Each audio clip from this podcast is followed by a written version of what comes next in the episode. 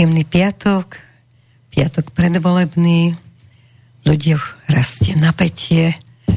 Nikto nevie, ako sa to skončí, niektorí pochybujeme o tom, že to bude v poriadku, iní sa zasa tešia, vlaky sa vypravujú na základe nejakého sponzorstva mimo vládok, ale keď sa chodilo autobusmi na mítingy, tak z toho bola veľa rečí, aké je to neférové, aké je to strašné. No už začínajú sa nám hovoriť bez strachu, ale budú veľmi zaujímavé, pretože si budeme musieť dávať veľký pozor. Peťo Sabela je pri Mixpulte a samozrejme, že bude spolu moderovať. Miroslav Kamenský sedí vedľa mňa a keďže je právnik, tak si načítal, že v tomto čase, keď je moratórium, tak budeme musieť si dávať veľký pozor na jazyk, aj vy, ktorí nám budete telefonovať. Peter vám hneď povie, kam sa môžete dovolať. A ak budete nám písať, tak prosím, rešpektujte. A Mirko teraz povie, čo všetko nesmú. Uh, takže keď sme v pekný deň od mikrofónu Miroslav Kamenský, Takže počas moratória, a my sme v dvoch tretinách toho moratória, alebo moratórium končí až o 22. hodine, po zatvorení. Po zatvorení všetkých volebných a tak ďalej. Po 22. hodine, až keď sa naozaj všetky zatvoria, lebo môže byť dokonca, že môže byť niekde výnimka, že ešte sa bude predlži, predlži. Tak budeme čakať. A tak budeme čakať, nadávať. áno. Takže po zatvorení všetkých volebných miestností sa skončí moratórium. No a počas moratória sa nemôžu kandidujúce politické subjekty viesť volebnú kampaň, je zakázané zverejňovať výsledky prieskum verejnej mienky a aj výsledky volebných ankiet, ale samozrejme, že zakazujú sa aj informácie, zverejňovať o kandidujúcich politických subjektoch a teraz dávajte pozor na ta, takto to je ináč aj v zákone. A o kandidátoch. V, a o kandidátoch v ich prospech teda na podporu, alebo v ich neprospech.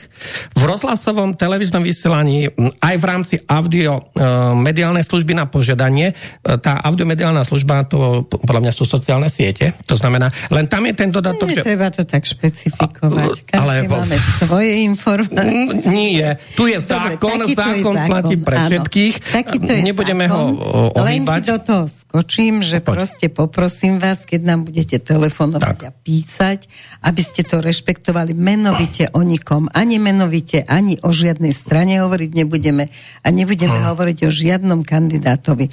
Všetko ostatné máme povolené, výsledky prieskumu, keďže naše rádio žiaden prieskum nerobilo, tak nebudeme žiadne uverejňovať a my všetci vieme, že aj tak tie výsledky prieskumu sa ešte ukáže, že ako veľmi sa mýlili o to, aká bude realita. Tak poprosím, Peťo, povedz, kam sa môžu dovolať naši posluchači a kam nám môžu písať. E, dobrý večer, náš telefón je 0951 485 385. No a mail studiozavináč slobodný vysielač.sk Dobre, uh, Oby, otázky budú pre obi dvoch vždy, takže budem hovoriť chlapci, tak sa nehnevajte.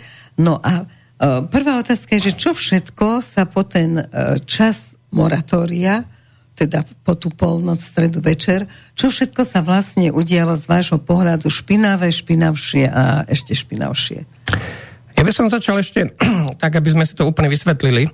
Uh, tu je presne, že platená politická reklama na sociálnych sieťach, ako aj sponzorované príspevky sa počas moratória nesmú zobrazovať. Ale my nie sme na Sekundu. sociálnych sieťach. Uh, počkaj, ale to platí aj pre vysielateľov. Uh, vysielateľia to sú aj rozhlas, to sú aj uh, televízia a tak ďalej, hej?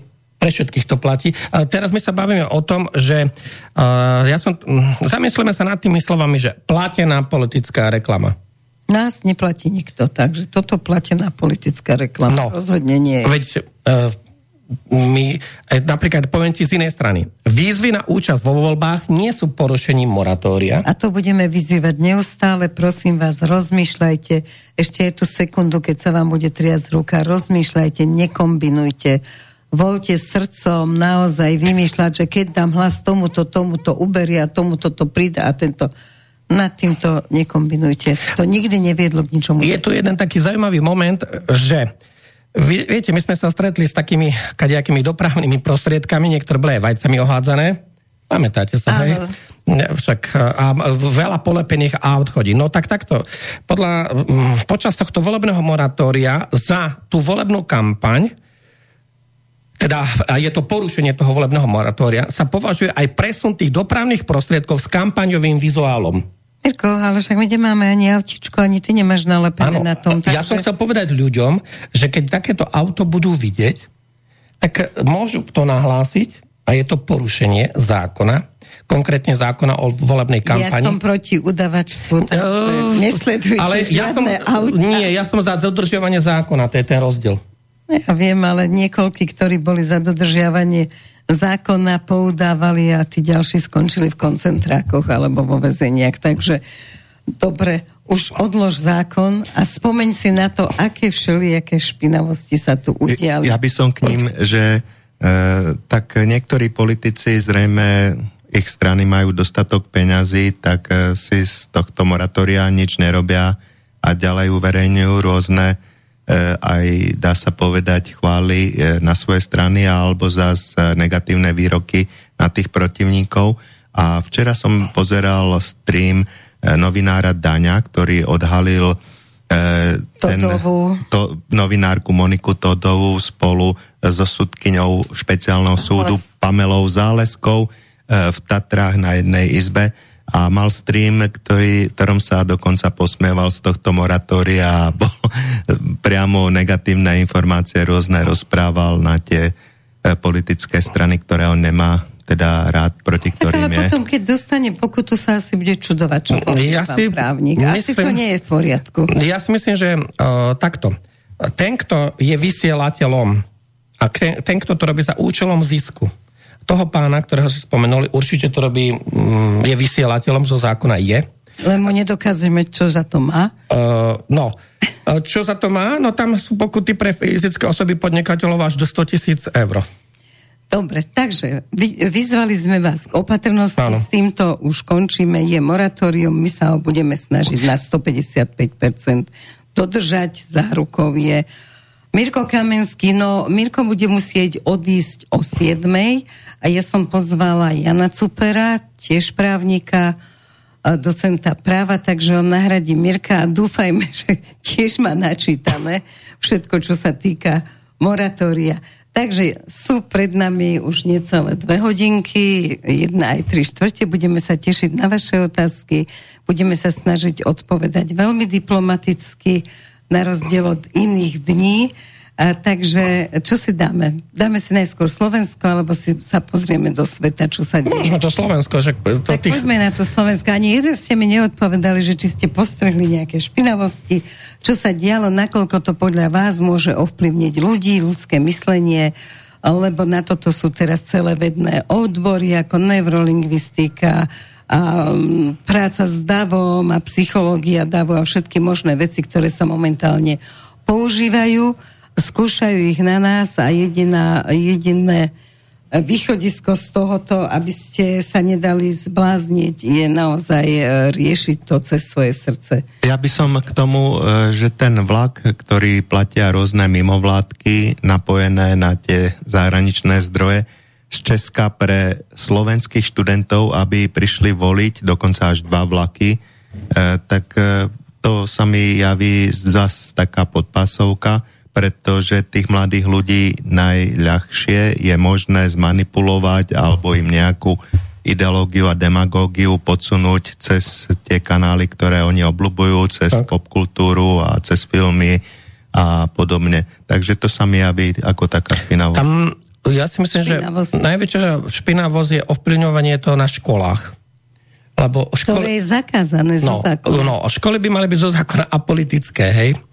No, tam doslova tieto mimovládky si, povedal by som, urobili raj alebo Eldorado na tom, aby mohli indoktrinovať niektoré svoje názory pre ľudí, ktorí ešte, podľa môjho názoru, nemajú toľko životných skúseností, lebo viete, čo je paradoxné, už oni navrhujú, že dokonca dajme aj vekový cenzus nižšie a znížme hranicu na 16 rokov, aby mohol voliť e, a tých oni najskôr no, zmanipulujú a najskôr ich môžu, akože povedal by som, dostať do toho, nazvem to, svojho politického košiara alebo do tej svojej demagógie, lebo to už je tragédia, keď ja by som naopak, ja by som to zdvihol na 20 rokov. Ja na 21 v tomto som za, za Amerikou zarovno, pretože skutočne veď to vieme, veď dnešná generácia mladých ľudí je po väčšine, nič sa nedá generalizovať.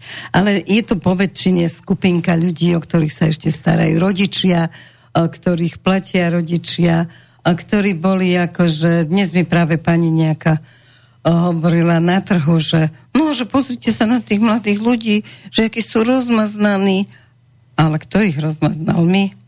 Prosím ťa v autobuse, hoci kedy, Milaček, sadni si, ja postojím, ja postojím, ty setkaj, môj zlatý. Je, nemôžeš tete trhať šaty, ale ja chcem. No ale vieš, nemôžeš. No tak o čom to je? Toto sú deti, ktoré sme my vychovali. Takže ono to je naozaj na nás, to nie je o tých deťoch. Takže ten 21. No. vek posunutia by bol Najmä v čase, keď ešte nebudú vedieť, aké majú pohľavie. Však oni možno ešte 18 mm. ročne nebudú vedieť, či sú chlapci alebo no, Vieš, aký je problém, ale ešte vrátime sa k tejto myšlenke, len aby som nezabudol jeden taký nový údaj, Uh, to zverejnila už, akože to sú normálne verejné informácie teraz. Zo zahraničia mohlo voliť uh, necelých 73 tisíc voličov. No, už sa vie, že doteraz prišlo len 58 tisíc, to je len 80 toto sú už verejné údaje. To znamená, že ani v tom zahraničí tí, a to, tých 73 tisíc tí požiadali o Aha, možnosť o voliť, ale ešte neza, neposlali mm, tie svoje, povedal by som, to svoje voličské... áno, nie. A, áno, do rozhodnutie neposlali. Takže zatiaľ toto volebné právo, myslím to korešpondenčné volebné právo zo zahraničia, využilo len 80% ľudí tých, ktorí o to právo požiadali. Lebo ja som presvedčený, že v zahraničí žije minimálne 450 tisíc Slovákov, vrátane celej Európskej únie, ale napríklad aj USA, aj, aj iných oblastí. Ale sú niektoré strany, ktoré si budú aj toto kontrolovať a požiadali zo zahraničia, tých ľudí, ktorí im napísali, že budem vás voliť, odfotili, čo vkladajú do obálky a sú strany, ktoré si tu budú kontrolovať. Inak k tomuto by som povedal, že to budem dokonca ja kontrolovať, lebo priamo na ministerstve vnútra zajtra na Drieňovej e, som bol navrhnutý istou nemenovanou politickou stranou kontrolovať tieto konešpodenčné hlasy, ktoré budú rozdelené na niekoľko skupín a, a tie skupiny budú okrskové komisie pre korešpondenčné hlasovanie jednak najprv kontrolovať podľa zoznamu, presne kontrolovať obálky, či sú riadne zapečatené, mm-hmm. potom v istej hodine po obede sa budú odpe- odpočaťovať a potom zase napokyn e, ďalej ščítavať a e, Dúfam, že všetko dobre dopadne a keďže budem pri tom, tak budem mať oči otvorené. A potom, keby boli tam nejaké negatívne javy, informovať. Dobre, ale uh, 58 tisíc ich došlo áno, peť, správ. Áno, 58 tisíc ľudí využilo áno, svoje volebné korespondenčné právo. 20% nevyužilo a takisto teraz e, tá mladá dievčina z nadácie, ktorá vyzbierala peniaze na to, aby zadarmo zaplatili vlaky českým študentom, aby prišli na Slovensko voliť, tak tiež hovorila, že na začiatku sa zdalo, že naplnia tie vlaky. Áno. Absolútne doplná, obrovský záujem bol, ale potom, keď už skutočne akože im posielali tie listky, aby teda podpísali, takže už ten záujem bol zase polovičný. Ja to vidím tak, že e, väčšia časť tých študentov, ktorí chcú voliť, samozrejme požiadalo o to korešpondenčné právo voliť, takže sa sem nebudú Presne. hrnúť tak e, možno je to aj kvôli tomu. Dobre, a čo si teraz myslíte o tom, teraz ja budem ten kacír, taká myšlienka sa nemá vyslovovať, že ja si myslím, že skutočne by sa nemalo zo zahraničia dať voliť. Proste maximálne, ak tu má trvalé bydlisko. Ale prečo ja si budem žiť niekde v Austrálii? Ano. Viem o tom len z toho, čo si prečítam na internete a jednoducho budem ovplyvňovať to, ako tu budú žiť ľudia, ktorí tu naozaj chcú žiť a nechcú odísť. Čo si myslíte o tom? Ja si myslím, že ten človek by mal uh, mať nie, že akože iba pas Slovenskej republiky, ale mal by mať taký priamy vzťah s tou Slovenskou republikou. Lebo tam my teraz nevieme, e, že či ten človek odišiel pred 20 rokmi, dajme tomu do Kanady, alebo odišiel ešte v 68. Hej? Alebo je v tej Kanade 15 rokov, alebo v USA, alebo, alebo v Bruseli. Hej? Áno. Áno. Hej, a, mm, to, Takže súhlasíš so mnou, že... Ja napríklad, no, hej, e, e, ja by som myslel, že e, kopus tých ľudí, čo žije na západe, vidí, kam to až dotiahli určité tie prúdy a strany, tak e, je to aj v Polsku tak, že napríklad ich varujú zo zahraničia, z Nemecka Poliaci, čo tam robia treba z migranti alebo táto nová rôzne duhová agenda, takže si na to dávajú väčší pozor a teda tie hlasy môžu byť práve aj v prospech pronárodných strán.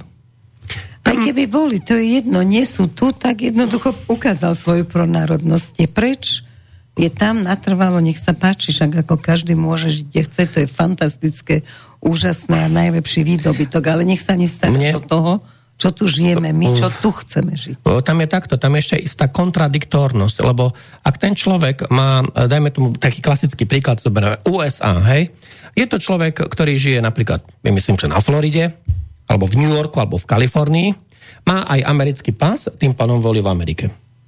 Potom môže teda na základe tých skutočností, že aj my sme novelizovali zákony, môže voliť aj u nás, lebo má slovenský pas, samozrejme, lebo takých ľudí je veľa.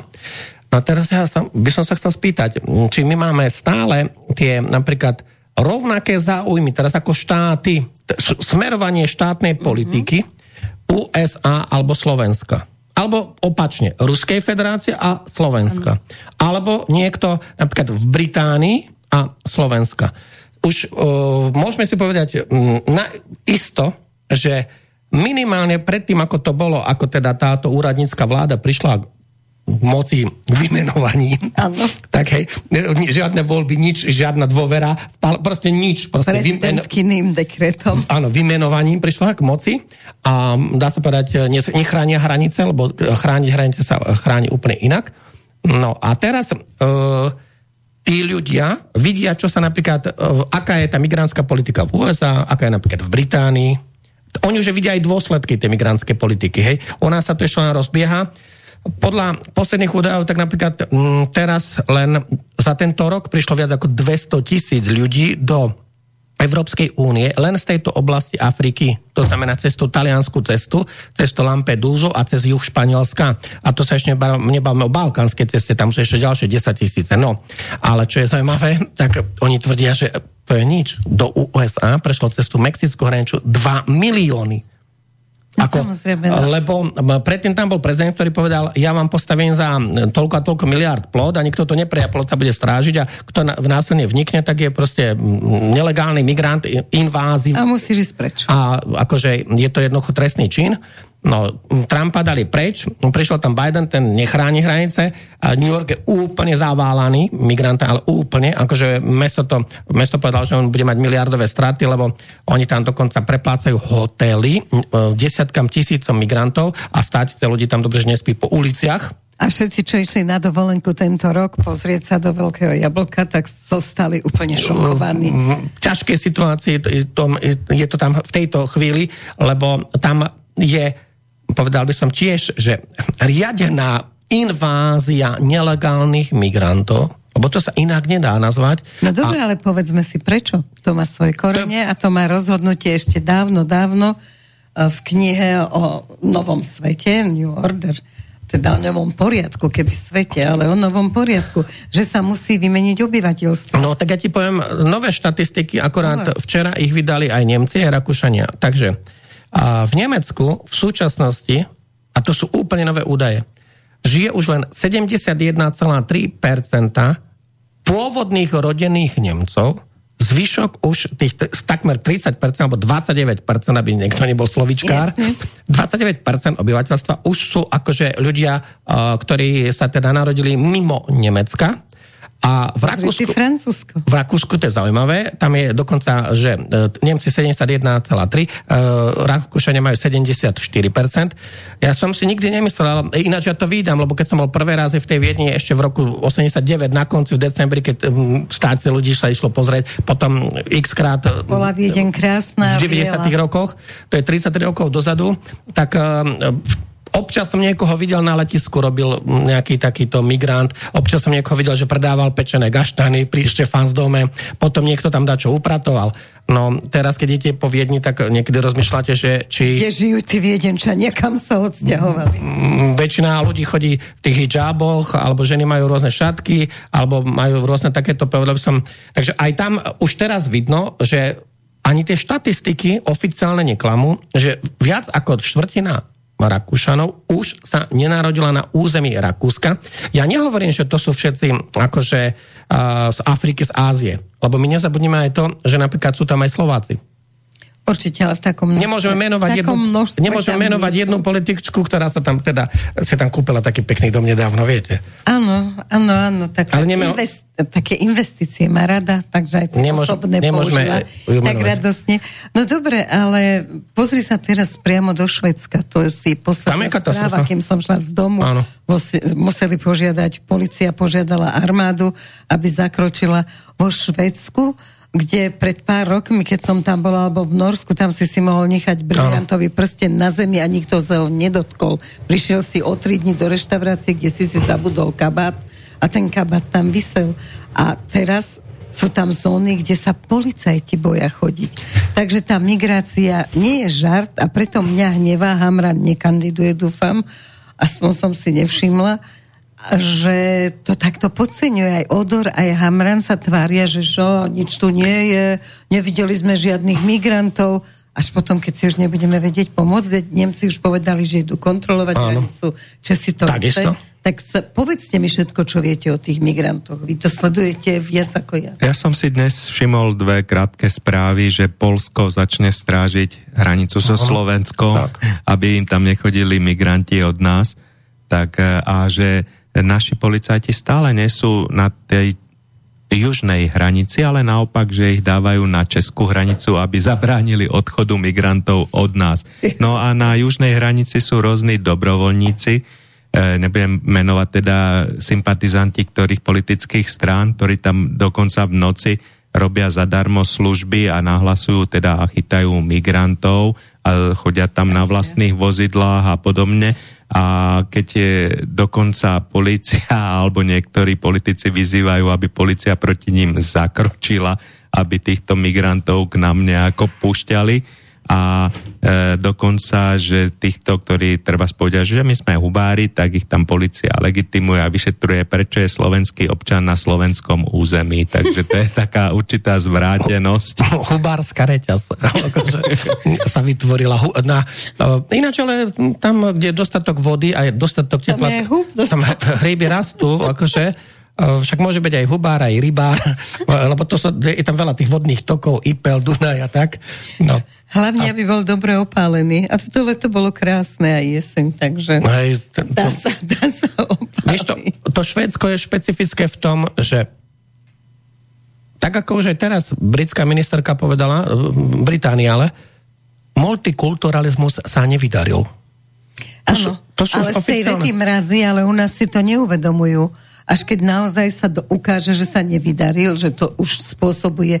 Veď ako my môžeme uživiť toľko ľudí a zákon hovorí, že sa musíme o nich postarať, keď tu zostanú. No, tam je ten problém, že prečo najprv títo politici, všeobecne sa bavíme, sa nechcú najprv postarať o tých Slovákov, o tých dôchodcov, lekárov, žiakov, školákov, no. tých ľudí, čo tu žijú a ich rodičov a starých rodičov, ktorí vytvárali hodnoty, z ktorých sa to má teda platiť pre nejakého migranta, ktorý tu v živote nebol a ktorý poprvé ani neváži, to, to sa nebavme. Neváži sa žiadna, žiadna vďačnosť. Žiaden vzťah k Slovenskej republike nebude mať taký človek, lebo poprvé toto si treba povedať. Oni sú nielen z iného kultúrneho prostredia, z iného náboženského prostredia. Tam je iná mentalita. Tam je iná mentalita. A uh, tam je ešte aj tento rozdiel. Slovenská republika zďaleka nie je taký otvorený štát vo vzťahu k tej migrácii ako Nemecko, Francúzsko, Británia, alebo dokonca to Švédsko. Hej? Však ak to takto ďalej pôjde, Švédsko bude prvý, povedal by som, moslimský kalifát v tej to akože... Severskej časti. V tejto časti Európy, lebo tam, viete, moslimovia môžu mať aj 6 detí bežne, akože nie je to pre nich nejaké veľké číslo, vo Švedsku to je dosť nepravdepodobné číslo. Tam dokonca 30-40% ľudí žije single, veľakrát z nich nemajú dieťa, alebo ak majú, tak majú jedno dieťa. No a potom, ak tam príde populácia, ktorá bude mať 6 detí, alebo 8, tak e, výmena obyvateľstva je za dve generácie. Hej, čiže vymení sa celá tá kultúra, vymenia sa všetky tie hodnoty, ktoré, pozor, ale sa tam budovali na tom teritoriu tisíc rokov. Hej? Tam tie hodnoty sa budovali tisíc rokov a zrazu príde niečo, čo za 30-40 rokov uh, vymení uh, tú stabilitu. Ale tak cieľ... ako si povedala v tom Švédsku, tam naozaj uh, mohol, tam sa ľudia, ľudia si nezamkínali domy lebo sa nekradlo. Bez problémov. Hej, nekradlo sa. Si, vystúpil si z auta. Nikto... Ja som sa pýtala vždy tej svojej kamarátky, čo som u nej bola, on, že ty to nezatvoríš, že na čo, prosím ťa, my nezatvárame. Nie auta, ani domy, domy no. nič. No? A dom na samote, on, ale ty máš dom na samote. A kto by tam liezol, kvôli čomu? No teraz tá bezpečnostná situácia je katastrofálna, alebo napríklad v počte vražd na počet istých obyvateľov, tam keď sa pozrú tie koeficienty, tak Švedsko je suverene na čele. Aj v počet znásilnení. Áno, to sú, to sú už vážne veci, ale aj z toho dôvodu, že 10 miliónové Švedsko má neprimeraný počet uh, tých, uh, povedal by som, povedzme si to na rovinu, nelegálna masová migrácia. A o tom, všetko sami my muži. sa o tomto bavíme. A, sami, a to, že všetko no. sami muži. Takže nelegálna masová migrácia. My sa tu nebavíme o tom, že niekto splnil zákonné podmienky. Pretože ak niekto prekročil hranice a tak ako sa to teraz deje, dáme to na hraniciach mm, z toho Turecka do Grécka, do Macedónska, Srbska, do Maďarska k nám, celá tá vlna, to je tá balkánska cesta. A on prekročil hranice, on sa ešte chváli, že nemá platný cestovný pás, no. nemá víza, nemá nič. To znamená, on ich prekročil ilegálne, prekročil ich v rozpore so zákonom. Takže, uh, lebo tu si treba položiť tú základnú otázku. Však denne lieta linka Ankara, Viedeň Istanbul viedem denne, lebo ja som Aha. nieraz letel týmito linkami, ale keď chcete, tak denne lieta aj, uh, keď sa v Antalii postavíte na uh, letisko, tak tam ide do Európy asi 100 lietadiel za deň. Ano. Tak ja sa pýtam, no však a prečo nejdu tí ľudia za 500 eur lietadlom do uh, nejakého európskeho veľkomesta, napríklad do Viedni, no. alebo do Manchesteru, alebo do, uh, do Berlína, alebo do Mníchova, lebo tí lietadlá lietajú denne. Ale prečo? Odpovedz si. No, a dajú radšej 5000 pašerákov. Dajú pašerákom. Ale ja tomu nerozumiem. No to znamená, to že, to znamená že ten človek nemôže mať čisté pozadie. To znamená, musí tam byť nejaká kriminálna história a musí tam byť niečo, čo mu neumožňuje takto... Aby si kúpil, kúpil listok áno, a oficiálne. Aby si kúpil listok, aby si vybavil víza a jednoducho, aby prišiel uh, akože, lebo uh, chápeš, tak namiesto toho, aby letel 2 hodiny 20 minút, čem Ankara, Viedeň, ako som letel ja, alebo ešte Istanbul Vieden za tiež 2,5 hodinky, 2 hodinky. Tak ide za pašerákom. Tak, tak ide za pašerákom, ide 2000 km pešo, pokiaľ nejakých klúchatých Potom nejakým nafúkovacím člnom. A, a to znamená, a nemá pre sebe žiadne doklady, porušuje množstvo predpisov, množstvo zákonov, v podstate žije aj v zlých hygienických, aj tých, hm, som Tomu až tak nevadí, oni zvyknutí. Áno, a aké choroby nesie a vírusy. To je napríklad uh, katastrofa, keď si spomínala tie choroby. Hej, tak um, keď to bola um, tá choroba, nazveme, nazveme pandémia, pandémia, ľudia ma kritizujú, keď ja poviem, že slovo pandémia. Čo už mám povedať, že nejaký vírus, akože... je to pandémia. No, tak to môžem tak nazvať, akože pandémia. tak vtedy sa kontrolovali všetky hranice, nielen s Maďarskom, dookola, aj s Ukrajinou, aj s Polskom, aj s Českom, aj s Rakúskom, všetky hranice zatvorené, dokonca vnútorné hranice okresov sa, Okresy. sa kontrolovali. Nebol to problém, žiadny to problém nebol. A zrazu, e, keď sem príde, e, to sú, my sa už bavíme o desiatkách tisíc, tam už tie čísla presahujú 35 tisíc nelegálnych migrantov. Čo to znamená, to je nie... Ja som zvedavý, že kto bude zodpovedný za tie papieriky, čo im tu vydávajú o nejakom to potvrdenie o tom po, povolení na pobyt, lebo m, mm, tam akože poprvé v expresnom čase sa to vydalo a vydalo sa to aj veľmi, povedal by som, neštandardne, že ako oni dokázali niekomu vydať povolenie na pobyt. oni, Keď zákon jasne hovorí, že musíš vedieť, kto ti prišiel. tak, uh, oni nemajú doklady pri sebe, nemajú pásy pri sebe a dokonca nemajú nejaké, uh, oni im spravili zdravotné vyšetrenia tým ľuďom. Oni vedia, že či ne, neprenášajú mor, choleru, Nie. tuberkulózu a toto sú choroby, ktoré sa v tých oblastiach nachádzajú. A vyprázdňujú sa, kade chodia, No. čiže... Takže e, to je tiež chyba a dostávajú sa aj do kontaktu s našimi ob- ako, s obyvateľmi Slovenskej republiky. Tam je priama bezpečnostná hrozba a nie len akože aktuálna. Tá bezpečnostná hrozba, čo sa týka ohrozenia zdravia obyvateľov Slovenska, ohroze, lebo tam sú aj tie choroby, ale ohrozenia zdravia aj z toho, že môže niekto páchať takú násilnú trestnú činnosť. Tam je aj ohrozenie života, pretože už sa aj strieľalo. Hej? A tu je akože raz sa strelalo. Vo Švedsku sa strelalo už denne. Teraz denne je tam hrozné, kouboj. sa strieľa akože. A oni povedali, no, že to tie uh, migrantské zločinecké gangy bojujú medzi sebou. Áno, a kto jedni bude sú, mať obchod s drogami. Áno, jedni sú z Eritreji, druhé sú, druhí sú uh, z Pakistanu, ďalší sú z nejakého iného oblasti Severnej Afriky. A prečo ste si to vy dopustili takúto situáciu?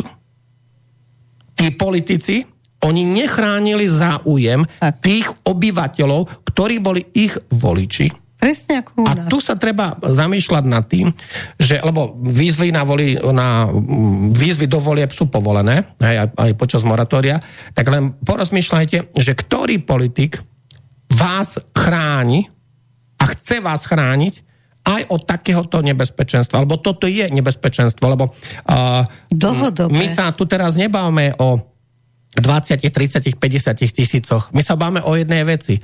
Afrika uh, a tá oblasť toho stredného a blízkoho východu, tam, či chcete alebo nechcete, žije 2, 2 miliardy ľudí. V Afrike 1,5 miliardy a v tej, tej ďalšej rizikovej oblasti 500 miliónov isto. Hej. Pri týchto 2 miliardách ľudí len v Afrike je 10% ľudí ochotných kedykoľvek sa dať na to, sa bavíme o minimálnych číslach. Ak s- o 150 miliónov ľudí sa pohne týmto smerom, to už je invázia všetkých mladých mužov a tak ďalej a to už jednoducho nie je na, ani na kapacity Európskej únie a už vôbec nie je na kapacity Slovenskej republiky. To, ako to sú také čísla, že e, my pri našom počte obyvateľov, 5,5 milióna necelých, my nemôžeme a, riešiť túto vec a výhovorky, že oni chcú všetci do Nemecka. Áno, Nemecko zatvorilo, zatvorilo hranice, No oficiálne zatvorilo hranice. Takže to už není hoax, keď sa to vravelo, že veď ostanú tí ľudia u nás, keď... Nie, oni... Takže nakoniec to, čo boli hoaxy, sú pravdy. Pravdy. Česi zatvárajú hranice, Poliaci zatvárajú hranice, idú robiť kontroly, už robia. To je, ja som sa čudoval, že prečo ešte nepočkali tie štáty aspoň tých, tých dva dní po, Po voľbách. Hej? Lebo toto si osobne myslím, že pre tých, čo sú, čo sú takí nadšení te- tou promigrantskou rétorikou, Ako opäť stríme ten tak to je veľmi nepriaznivá skutočnosť v, v tejto situácii, lebo um, my sa možno tú nedelu ráno, keď už budeme mať nejaké oficiálne výsledky, alebo na obed v nedelu, toho 1. októbra 2023, eh, zobudíme možno do úplne inej situácie úplne inej situácie. Dúfam, že bude iná, ako, ako bolo toto, čo sa tu dialo.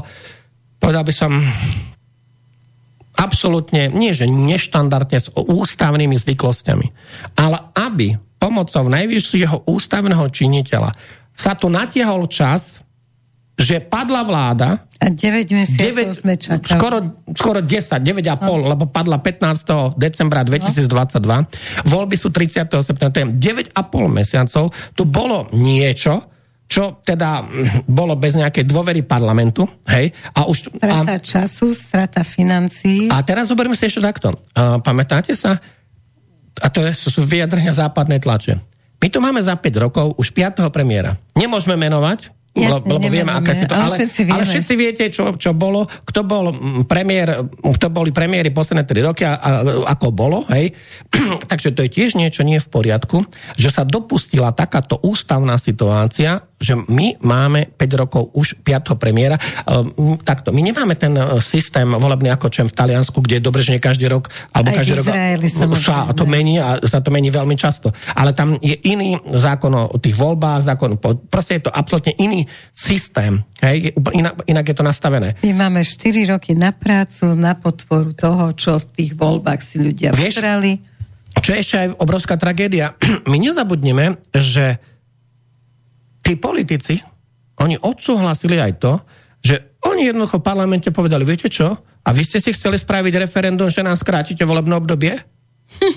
tak oni prijali v parlamente ústavný zákon, že už nie je možné referendum, teda sa ľudia ľuďom. už nemôžu skrátiť volebné obdobie a už si to dali akože uh, presadili to. Dobre, ale To keď, budeme vo, keď budeme voliť dobre, so srdcom, tak vtedy by sa takéto veci predsa cez 90 keďže sme parlamentné zriadenie a nie prezidentské, Áno. tak cez 90 rozumných poslancov by sme mohli, teraz ma oprava, kto tak nie je, Zmeniť by ústavu. sme mohli zmeniť ústavu Áno. v tom, že by sa nedalo korešpondenčnými listkami hlasovať, že by sa nedalo takto referendum przniť, že ako Len- môžeš volebné obdobie s referendum Len mm, takto. Mm, Ja som nie veľmi zástanca, aby vždy, keď sa zmení politická situácia alebo politická nomenklatúra, tak sa zároveň menila aj ústava. To je na nič, Vieš, samozrejme. tam To je z by- každé, ale, ale čo urobiť v takejto situácii, v akej sme? Uh, takto, určite sme zreli na veľkú rekodifikáciu ústavy, Slo- v- veľká rekodifikácia alebo novelizácia ústavy. A potom nech trvá roky, kým sa Ja osobne si myslím, že uh, není sú v poriadku aj u nás niektoré tie hlavné zákony, napríklad aj ten trestný zákon, trestný poriadok. Um, Podľa mňa v tom trestnom poriadku není v poriadku, aby teda mohol niekto usvedčený zločinec si povie, že OK, ja idem vy- využiť inštitút kajúcnika, nabonzujem 30 ľudí a za to, čo by som dostal 15 rokov, tak ja mm, dostanem, Nedostanem nič. A ešte mi nevezmú maj, áno, majetok mi nezoberú. mi žiaden majetok, nič a tým pádom vlastne toto není v poriadku a pozor, používa sa to na boj proti politickej opozícii. To je ten jeden veľký rozdiel. Lebo pokiaľ by sa ten inštitút kajocníka použil doslova, že uh, v kriminálnom prostredí, myslím teraz vrahov, uh, drogy, Vlastne vznikol kvôli mafiám, talianská, sicílska mafia, tak. Tak. tak sa ich dalo pochytať, ale čo my tu nám máme Sicíliu? Tak, no, takže tam je iná situácia, ale uh, aby to bolo tak, že hoďkoho podľa toho tých trestnoprávnych noriem traja ľudia označím ich za organizovanú skupinu zločineckú, potom nejaký kajúcnik, ktorému hrozí 15-20 rokov, tak on si vymyslí aj tri trestné činy na teba a potom ten kajúcnik akože jeho teda pustia, dostane nejakú smiešnú podmienku a ty máš potom problémy obrovské a mm, ako že aká môže byť dôveryhodnosť takého svetka, ktorý vypovedá takéto niečo a vypovedá to veľakrát uh, proti akože tej, mm, povedal som, opozícii politickej. A určite není v poriadku ani to, že aj teraz sú rôzne tragické nehody, stále to poviem akože tragické nehody, Áno. a ten mm, páchateľ, alebo určite je páchateľ, uh, určite je úmyselný, neúmyselný, lebo na aute je to určite neúmyselné, to si treba povedať, tam nemôže Pokiaľ nikto... to nie je terorista, tak ten No, samozrejme, to je druhá, ale uh, myslím si, uh, keď uh, porušíte právnu povinnosť a uh, zabijete chodca na, uh, na priechode, tak to není úmyselný trestný čin, to je samozrejme trestný čin z nedbanlivosti. Áno. Hej, neúmyselný, to je veľký rozdiel. Ale um, aj to není asi v poriadku, keď uh, niekto môže dostať za usmrt, lebo to je usmrtenie. Nemo, lebo ľudia si to mýlia. Nie je to vražda, v žiadnom prípade to nie. Hej. Je to usmrtenie, aj podľa trestno, trestného To je zákona. neúmyselné. Je neúmyselné, samozrejme, ale to tiež nie je v poriadku, ak e, tam dostane niekto podmienku 3 roky. A ešte sa stane špeciálnym prokurátorom. To už úplne e, nie je celkom v poriadku. No a, po, e, a potom za napríklad kriminálnu trestnú činnosť, kde 40 tisíc dostal korupčný úplatok a ideš sábanie majetku a, a, môžeš 12, dostať, 14 rokov. No, môžeš dostať, dajme tomu od 7 do 12, hej, dajú ti hornú sadzbu, dajú ti napríklad 12, no to sú, to podľa mňa nie je v poriadku tieto, uh, ako, to, to, aby ma pochopili ľudia. Hodnota ľudského života a hodnota peňazí. Tak potom ten ľudský život pri tom usmrtení má menšiu cenu Ako ako, 40 tisícový úplatok. ako nejaký úplatok. Aj, aj 300 tisíc, vieš, lebo um, ja si myslím, že ten uh, ľudský život má väčšiu hodnotu. Chápeš, čo chcem povedať, hej? Dúfajme, že ešte stále má väčšiu, lebo tak to bolo. No. Lebo kedysi, kedysi ľudský život nemal žiadnu hodnotu. No ale- Dopracovali sme sa do tých čias, že naozaj ten ľudský život by mal byť to najdrahšie a to na prvom mieste. To určite, vieš, um, takto. Uh, ľudský život musí byť na prvom mieste, lebo keď uh, príde človek o život, už na ničom inom nezáleží. Už potom nezáleží na politike, alebo na uh, environmentalistike, alebo na životnom prostredí. To sú dogmy. Hej, ako aj, tak by som povedal, celý ten západný globalizmus a ten ekoterorizmus ide nesprávnym um, smerom, kde už nemôžete dobre že dýchať, lebo oxid uhličitý, potom nemôžu krávy to a to, potom nemôžete, máte to a to nesmiete jesť, dokonca už aj lesy vadia, alebo oxid uhličitý. Ako to je... Banka vám vypisuje, že tento mesiac ste minuli veľa kysličníka uhličitého, to je čo? Viac ľudí sa ma na to opýtalo, ty vieš, čo tým chcú povedať?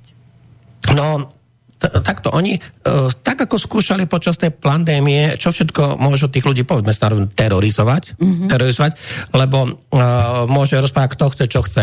Počas tej pandémie boli hrubo porušované základné ľudské práva a slobody, ktoré sú garantované aj ústavou Slovenskej republiky a tá je nad zákonmi. Hej. A už keď teda používame aj európske normy, lebo sme členom Európskej únie, tak e, a keďže podľa článku 7 ústavy európske normy, a teda e, tie ich e, nariadenia sú, nám, sú pred našimi zákonmi, zákonmi Slovenskej republiky. Nie pred ústavou Slovenskej republiky, ale sú pred zákonmi. Tak ja sa potom pýtam jednu vec.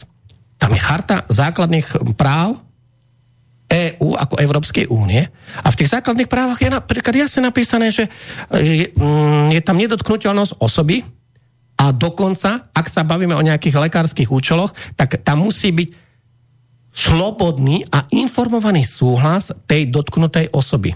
No nech mi nikto nehovorí, že všetci sa slobodne rozhodli, rozhodli keďže... Uh, Alebo testovať. Uh, či už testovať a tak ďalej, čiže sa slobodne rozhodli. Keď zamestnávateľ im povedal, no keď ty to auto nespravíš, si prepustený, ty chceš učiť, nebudeš učiť, hej, a ty chceš čo robiť, šoféra, nebudeš robiť, lebo... A ja sa pýtam, ale táto európska norma, čiže tá charta Európskej únie základných práv, tak sa to aj volá, tam je napísané jasne, nedotknutelnosť osoby. A ak sa ideme baviť o takýchto veciach, ako napríklad je testovanie, očkovanie a potom, alebo to je zásah do ľudského organizmu, tak keďže je tam nedotknutelnosť tej osoby, tak zároveň sa tam je napísané áno, ale musíte mať slobodný a informovaný súhlas tej dotknutej osoby. Slobodný a informovaný. To nech mi nikto nehovorí, že ti boli slobodní tu ľudia. To Všetko. hovorí takisto aj Norimberský kódex, ktorý sa prijal po druhej svetovej vojne, keď sa v koncentračných táboroch robili medicínske výskumy a testy na ľuďoch, že je potrebné e, súhlas človeka s každým medicínskym zákrokom alebo vyšetrením hm. na človeku.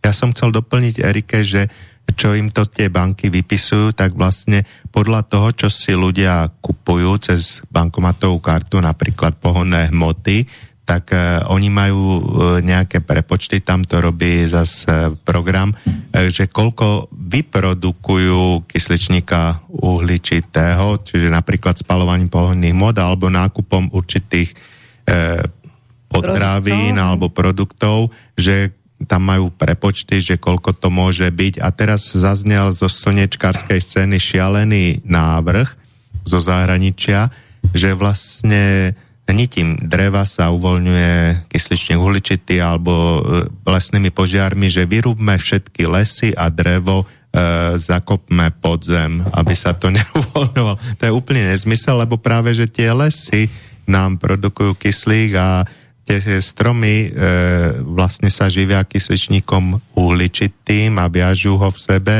a dodávajú ho treba aj tým obrovským podhubiam, ktoré sú e, niektoré až 10 km štvorcových veľké pod ktoré si nevedia zabezpečiť uhlík a preto symbioticky žijú s tým lesom a dodávajú stromom a rastlinám látky, aby mohli spolu ne, aj komunikovať, ale aby mohli lepšie rásť a tie rastliny im za odmenu dodávajú ten kysličník uhličitý. Takže poručíme vietru dešti, to tu už bolo, ale, ale zase ty, keď si tam hovoril o tom informovanom zásahu, tak skutočne sa nás nikto nepýta. Aj keď ideš k lekárovi, by sa ťa malo pýtať, keď ide niečo robiť, lebo náhodou kamarátka mala zlomenú nohu na lyžovačke v zahraničí a proste ten lekár jej dopredu vysvetlil, čo jej budú robiť, koľko to bude stať, čo jej to môže do budúcnosti, aké problémy priniesť. A až keď ona povedala, že tak teda dobre, môžete mi robiť tú operáciu, až potom urobili. Tu na ťa dovezú ako teliatko do nemocnice, kde nie je lekár, príde tam nejaký sanitár, ten ti povie, neplačte, nebojte sa, to prejde, dáme vám inekciu. No, ja som, ja si vážim každého lekára, každú zdravotnú sestru, ešte aj vratníka v nemocnici, lebo uh, tak, ako oni žijú už toľko rokov, tak to by nikto z nás nechcel. Ale aj toto treba zmeniť. Len my stále rozprávame náš ódor, náš, ako mám nazvať, premiérom, aký je Meno, prezident, meno, menovaný, áno, menovaný premiér, tak on tu vytvára veľké akože čísla pre budúcu vládu. Prečo by budúca vláda mala chcieť od neho nejaké čísla, však preto tam bude vláda, aby sa rozhodla, ako to tu zlepší a ako bude. Čiže zbytočne tam sedí, berie peniaze a podpisuje sa pod také veci, že riadiť pandémiu, o ktorej už teraz hovoria, bude VHO pre celý svet. Takže toto je vlastne zrada. Tam je ešte aj ten problém, že sa podpisujú rôzne zmluvy, medzinárodné zmluvy, lebo vy keď podpisujete zmluvu s nejakým nadštátnym subjektom alebo s nejakým uh, subjektom, ktorý má, teda je to subjekt medzinárodného práva, uh, tak problém je v tom, že prečo, keď ich stratégia je aká?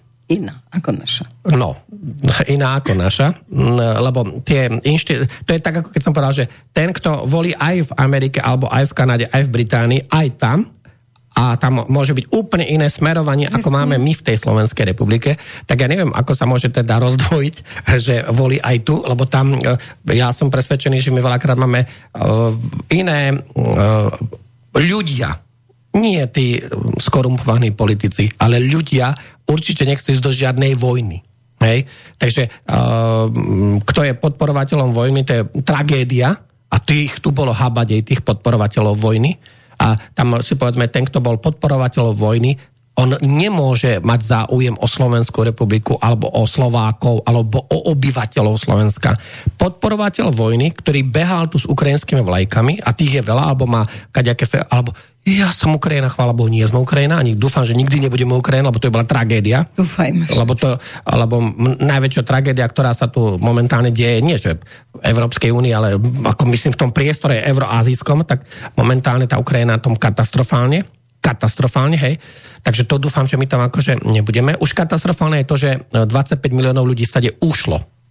Lebo je tam ešte jeden zaujímavý moment, to povedal dnes Viktor Orbán ho citovali svetové agentúry a on povedal, že Viktor Orbán ako premiér Maďarskej republiky, hej, on povedal takúto zaujímavú vetu, že a my sa tu bavíme o rokovaniach, o prístupe a o členstve Ukrajiny v Európskej únii, ale veď tá krajina nemá hranice. Mm. Tá krajina nemá hranice. Tá krajina, my nevieme, koľko tam je obyvateľov, veď tam polovica obyvateľov ušla. Chápeš? Tá krajina, my nevieme nič o jej ekonomike. A, takže tu si treba naozaj povedať veľkosť aj politika v tom, že povie tú pravdu, aká je. Takže vy chcete, vieš, predtým bolo dobre, že nie 15 všetkých možných kaďakých, čo musíte rokovať o prístupové rokovania a všetko, všetko musíte splniť. A tu sú základné atribúty, veď tá krajina nemá určené hranice. Nevie ich nikto zadefinovať. Ano. Nikto hej, v súčasnosti. Tá krajina, vy neviete, koľko má obyvateľov. Vy idete, mala kedysi vyše 50, teraz má možno 25, možno 20. Vy ja neviete, neviem. áno, hej. A vy vôbec neviete, v akom eh, ekonomickom stave je tá krajina. To sa bude vedieť, keď sa skončí ten vojenský konflikt. A čo patrí tej krajine? A... Ani to už nevieme. Už to, no to je či na tom to lepšie, že... ich pôda, či to už nie je uh, celá Určite pôda. to nie je pôda Európskej únie. No presne. Lebo o, o, rokovania, sme nič. rokovania o vstupe do Európskej únie, hej? Takže to, to sú také vážne veci a teraz, keď niektorí naši politici, tí by dobre, že nie zajtra išli prijať tú Ukrajinu do Európskej únie, um, takto. To je najväčšie bremeno najväčšia príťaž, bavíme sa teraz o ekonomická príťaž vo všetkých e, atribútoch, lebo Ukrajina, a to zase sú aj vyjadrenia niektorých normálnych politikov Európskej únie, ktoré povedali jasne, ale Ukrajina nesplňa ani jedno kritérium, ani jedno, ani jediné kritérium pre vstup do Európskej únie, aby mohla byť riadným členom Európskej únie. A sú krajiny, ktoré tu čakajú, dajme, že nie 20 rokov na také niečo, alebo desiatky rokov, potom sú tu krajiny, ktoré poctivo si plnia celé roky, dačo, a vy potom len tak politicky rozhodnete, že a keď aj nesplňa nič, ale, Tak, ale z politického, politicky to rozhodneme. A tu je práve ten kameň úrazu, že tu sa rozhoduje politicky proti ľuďom. A toto si treba uvedomiť, že aj e, tu sa zamyslite nad tým, že kto rozhoduje proti tým ľuďom, lebo ten, kto behá tu s ukrajinskými vlajkami, ten, kto tu uh, vykrikuje sláva Ukrajine, lebo to ináč je, že nie v poriadku, tak uh, prečo nevykrikuje, prečo nebehá so slovenskou vlajkou? Prečo nevykrikuje sláva Slovensku? Áno. To by bolo normálne. národu, samozrejme. To by bolo normálne. Kandiduješ do parlamentu Slovenskej republiky? OK. Tak behaj so slovenskou vlajkou, behaj, uh, vykrikuj sláva Slovensku, uh, chvál Slovensko. A nie je tak, že všetko pre tú Ukrajinu na úkor Slovenska a na úkor obyvateľov. No je tak počkaj, tak keď ty chceš robiť pro ukrajinskú politiku, utekaj na Ukrajinu. Tam rob. No a tam ťa privítajú, však No. takých tam potrebujú. No, tam nech si robí politiku, akú chce, tu No ich. dobre, ale A to je sa... to zlé politické rozhodnutie tých ľudí. Áno, a to pri voľbách by sme tiež mali prejaviť, že... Tam by to mali po, ľudia teda pochopiť. Spomenúť si, kto za akými vlajkami behá a kto čo sem prináša. Uh, ja som chcela skôr, že či sa ti nestá, že v poslednom čase, jak beha Zelenský po týchto všetkých Áno. možných parlamentoch, kongresoch, všetkom možnom, a predtým sa fakt mu takmer klaňali a že ja mám pocit, že už to tak uchladno. Nie, že troška. To sa zmenilo o 100%. Áno. Lebo my sme presne tu v tomto rozhlasovom štúdiu mali uh, 30. januára rozhovor a 21. decembra bol Volodymyr Zelenský vo Washingtone v USA. To bola tá jeho prvá návšteva, to bol v roku 2022. A my sme potom tu mali veľký rozhovor, dvoj- dvojhodinový o tom. Vtedy ho všetci tam vítali, Nancy Pelosiova, tá ukrajinská vlajka, ženy v modrožlté kostýmy, všetci fočili sa, všetky agentúry to nadávali, všetci mu tlieskali. Cirkus obrovský. prejav v kongrese. To bol december 2022. Teraz máme e, sep- teraz 19. septembra, keď bol, uh, začali sa tie, tá jeho, nazvem to, skrachovaná cesta po USA, lebo vôbec to tak nie je, ako tam naše médiá ukazovali. Uh, tam sú reálne zábery z toho jeho vystúpenia na válnom zhromaždení OSN. Uh, najlepšie sú ukrajinské, ukrajinská televízia to dávala. Táto zostrihala tak, že dala plné auditorium ho sledovalo, on rozprával a zároveň on aj sedel v tom auditoriu. Takže, je iné takže oni presne ukázali, to, na to sa aj vydava, to, čiže žiadna pro, ukra, proruská, ukrajinská televízia to takto dostrihala, takto to dala.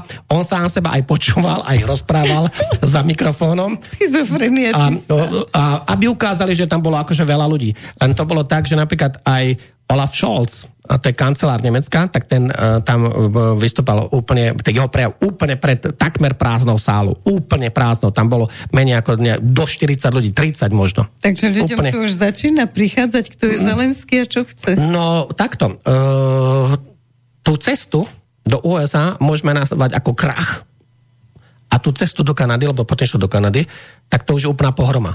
Vlastne ani americký senát ho nechcel prijať. Nie, že mu zakázal, mu, to zakázal mu tam vystúpiť. Áno. McCarthy, predseda Senátu, ale nie, nie, ty si člen kongresu, ty si senátor, nie, ty nebudeš v našom kongrese vystupovať. To Ale znamená, za to u nás sa pani z hradu takmer poondiela od radosti. tak ale ona, poli- to sú politické objednávky. No Práve preto hovorím, že aby ľudia rozmýšľali nad tým, že nevoliť politika, ktorý plní politickú objednávku nejakej cudzej veľmoci. To je politická objednávka. A tým pádom takému politikovi nemôže ísť o vaše blaho. Jemu ide o také korito. Nikoho som nemenoval, tu je treba rozmýšľať nad tým, aby tam nebolo, že ten politik plní objednávku z cudzej krajiny a tým pádom to nemôže byť v prospech obyvateľov Slovenskej republiky. Takže veľmi presne to Peťo povedal, uh, tam naozaj uh, Zelenský, on dostal zákaz vystupovať v kongrese, USA. Zákaz, mi povedať v žiadnom prípade. Teraz. No ale peniaze dali. Počkať, počkať, počkať. E, ten McCarthy mu povedal, že počkať, počkať. Vy chcete akože koľko zase? Že 24 miliard, lebo Bidenovci by mu dali, hej? Áno. Lenže, vieš, tam je to dosť tak rozdelené pol na pol. Polovica republikáni, polovica demokrati, hej? Biden, akože de- Bidenovci sú teda demokrati, no a tí druhí hovoria, no počkať, počkať. Vy najprv si spravíte odpočet, že kde sa doteraz minulo, on povedal len 116 miliard, e, bavíme sa len o USA. Ano. Hej? A to máme rok a pol vojny, hej? Máme teraz 19. mesiac vojny. Takže to sa, to sa akože najprv by bolo treba mať nejaké, že kde sa to minulo, tie miliardy, lebo tam je najväčší tento problém ak predtým, kým sa všetci mysleli, že á, tí Rusi, á, tí Ukrajinci s tým západnými zbraniami, tou technikou, s Abramsami, Leopardami, Challengerami a Stingermi a proste všetkými Bayraktarmi, dronmi, oni tú uh, ruskú obranu rozbijú, dostanú sa aj k Azovskému moru, aj k Černému moru, myslím tam v tých, do tých oblastí, ako je Luhansk, Donec, uh, Záporská uh, Chersonská, plus a stade na Krym, pozemnou cestou. Nic z toho sa nesplnilo. Nic z toho sa nesplnilo, lebo tam my máme už viac ako asi 115. deň tej ukrajinskej ofenzívy, ktorá mm-hmm. začala teda na začiatku júna. A mala a byť strašne nič, silná, dôsledná. Nič, ani 1%. Z toho územia, ktoré ovláda teda Ruská federácia, a ktorá, ktoré si ona už oficiálne aj pripojila podľa ústavy, lebo tam pribudli po Kríme a Sevastopole ďalšie štyri nové federálne subjekty, tak z toho územia e, od tej ofenzívy od začiatku júna len 1% akože uh, oni teda by mali postúpiť, tí Ukrajinci, uh, územia a na niektorých územiach prišli o desiatky percent, hlavne v tej, uh, v tej Charkovčine, tam ako je ten kupiansky smer, smerom na Charkov. Mm-hmm. A ináč Charkovská oblasť není samozrejme zahrnutá do Ruskej federácie, ale napríklad Luhanská oblasť a tá Donetská, tak tam uh, Rusi to už majú od roku akože 2022 od 30. septembra, to majú akože v zostave.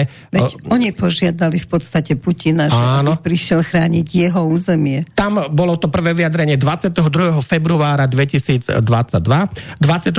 februára ráno bola teda nariadená tá špeciálna vojenská operácia 22. No a po 19 mesiacoch vojny a po viac ako 110 dňoch tej ukrajinskej ofenzívy sa ukazuje, že NATO vojensky kompletne zlyhalo, lebo nedokážu poraziť uh, tú Ruskú federáciu v, to, v tom vojenstve.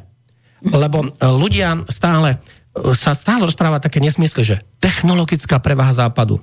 Viete ľudia, ale na fronte sa nevyhráva ani moderným iPhoneom, ani moderným televízorom, ani moderným, mm. modernou práčkou, ani dokonca spotrebným autom.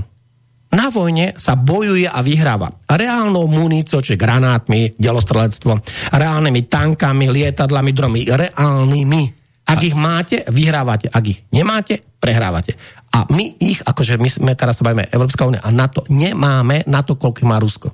Uh, hovoril si, že na vojne sa nevyhráva pračkami a telefónmi, ale Ursula von der Leyen no. pred uh, rokom tvrdila, že Rusi vyhrávajú tými európskymi pračkami, tak ako to je?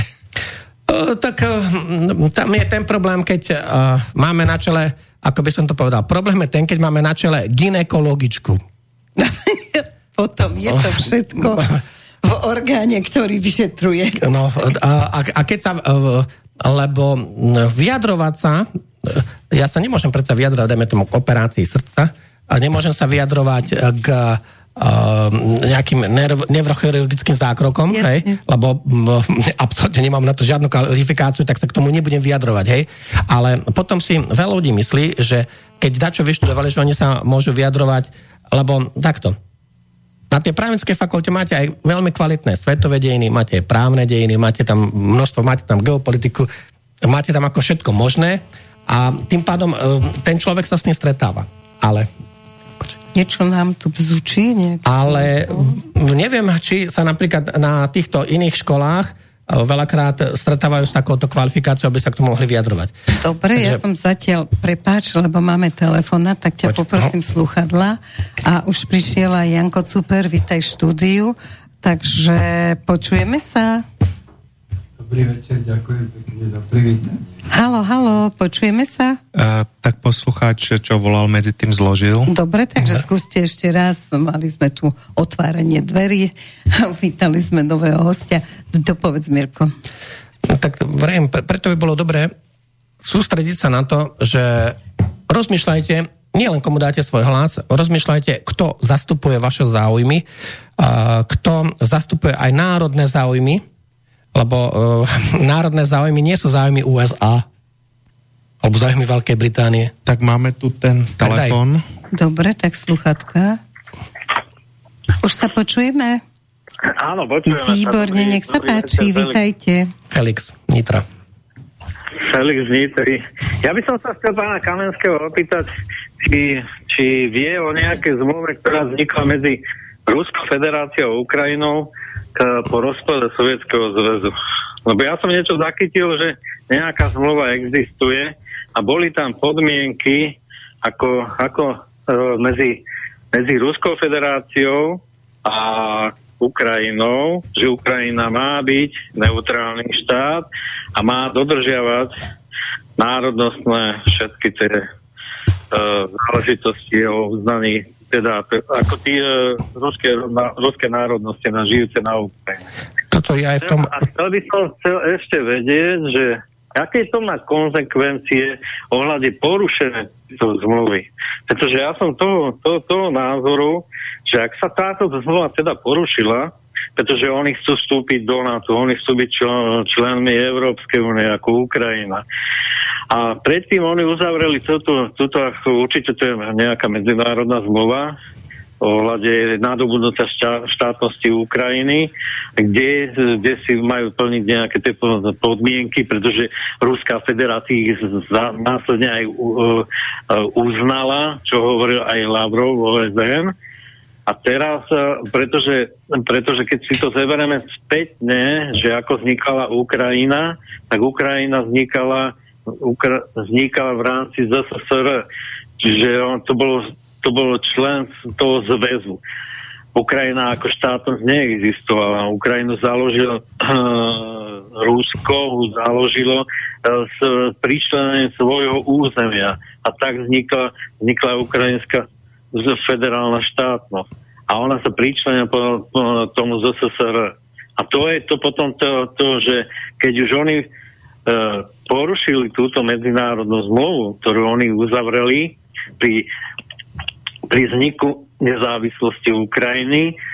Čiže fakticky oni Rusi majú nárok na spätné tie územie, ktoré im, ktoré, ktoré im bolo pričlenené pri vzniku tej Ukrajiny. Pretože oni im uznali tú, tú územnú celistvosť tej Ukrajiny po rozpade Sovietskeho zväzu. Tam boli tie podmienky, a keď sa tie podmienky všetky tie zmluvy porušili, tak Rusi majú norm, automaticky právo na vrátenie tých území, ktoré im boli pričlené v rámci vzniku tej, tej Ukrajiny.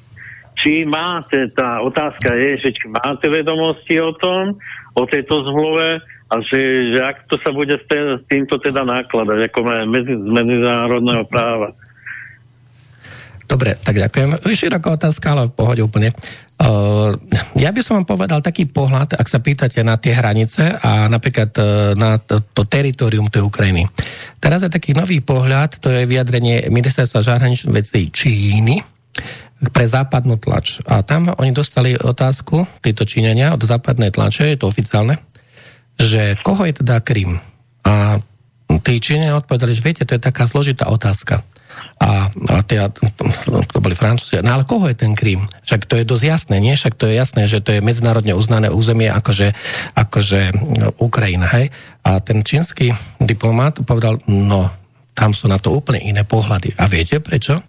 Z tohto dôvodu, že Krím bol od roku 1783 ruský, hej, od čias Kataríny II. Veľkej. Bolo to ruské územie, v tom čase ruské impérium. Krym bol ruský, dá sa povedať, e, ozaj, že ruský, lebo až do roku 1954 bolo súčasťou teda tej um, ruskej federatívnej socialistickej republiky. V roku 1954 to prešlo teda v tom prezidiu tak, že Chruščov to teda zariadil ako Ukrajinec, že to teda prešlo na tú Ukrajinu. A teraz tam ten čínsky diplomat povedal jednu zaujímavú vec. Ale viete, čo je na tom zaujímavé? Tá Ukrajina, ako tá Ukrajinská sovietská socialistická republika, vy nenájdete jedinú zmluvu medzinárodnú, že by ona bola subjektom medzinárodného práva.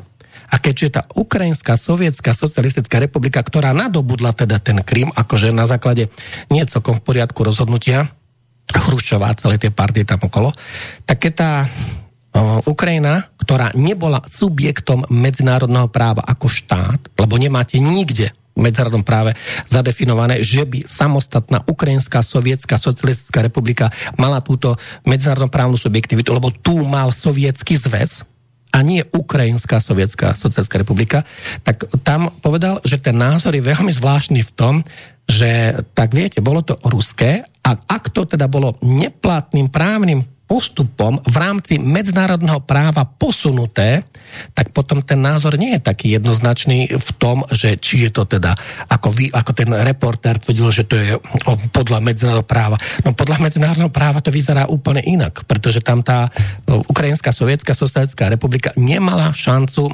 byť subjektom medzinárodného práva a teda nemohla platne nadobudnúť takéto územie. Ak sa teraz bavíme, že by bola právnym nástupcom že by to teda mohlo ako nadobudnúť. Peťo? Janko, ešte... Ja by som... Môžem Počkaj, nech Janko to ano? doplní a Peťo. Uh, no, ja si myslím, že treba povedať, že uh, ďaka Ukrajina existuje ako štát uh, teda neplnou suverenitou ako zväzová republika vznikol vďaka Volodimirovi Iličovi Leninovi a jeho seba určovaciemu právu socialistickému.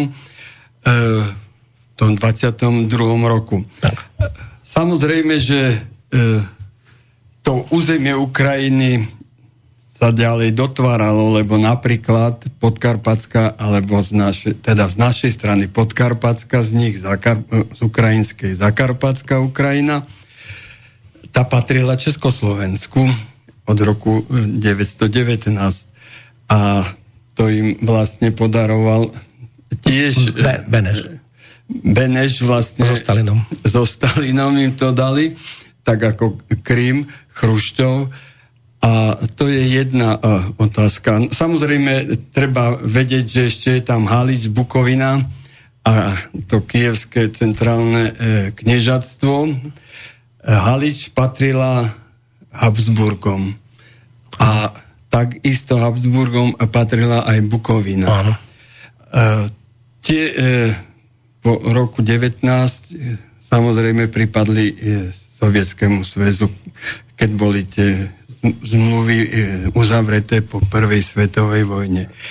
A druhú vec, druhá, tá druhú časť, čo pán otázky, otázky hovoril, to je otázka, keď si sadli Reagan a Gorbačov na tom na tej krásnej reštaurácii nad Reykjavikom. Bol som tam si pozrieť, keď som mm. bol v Reykjaviku.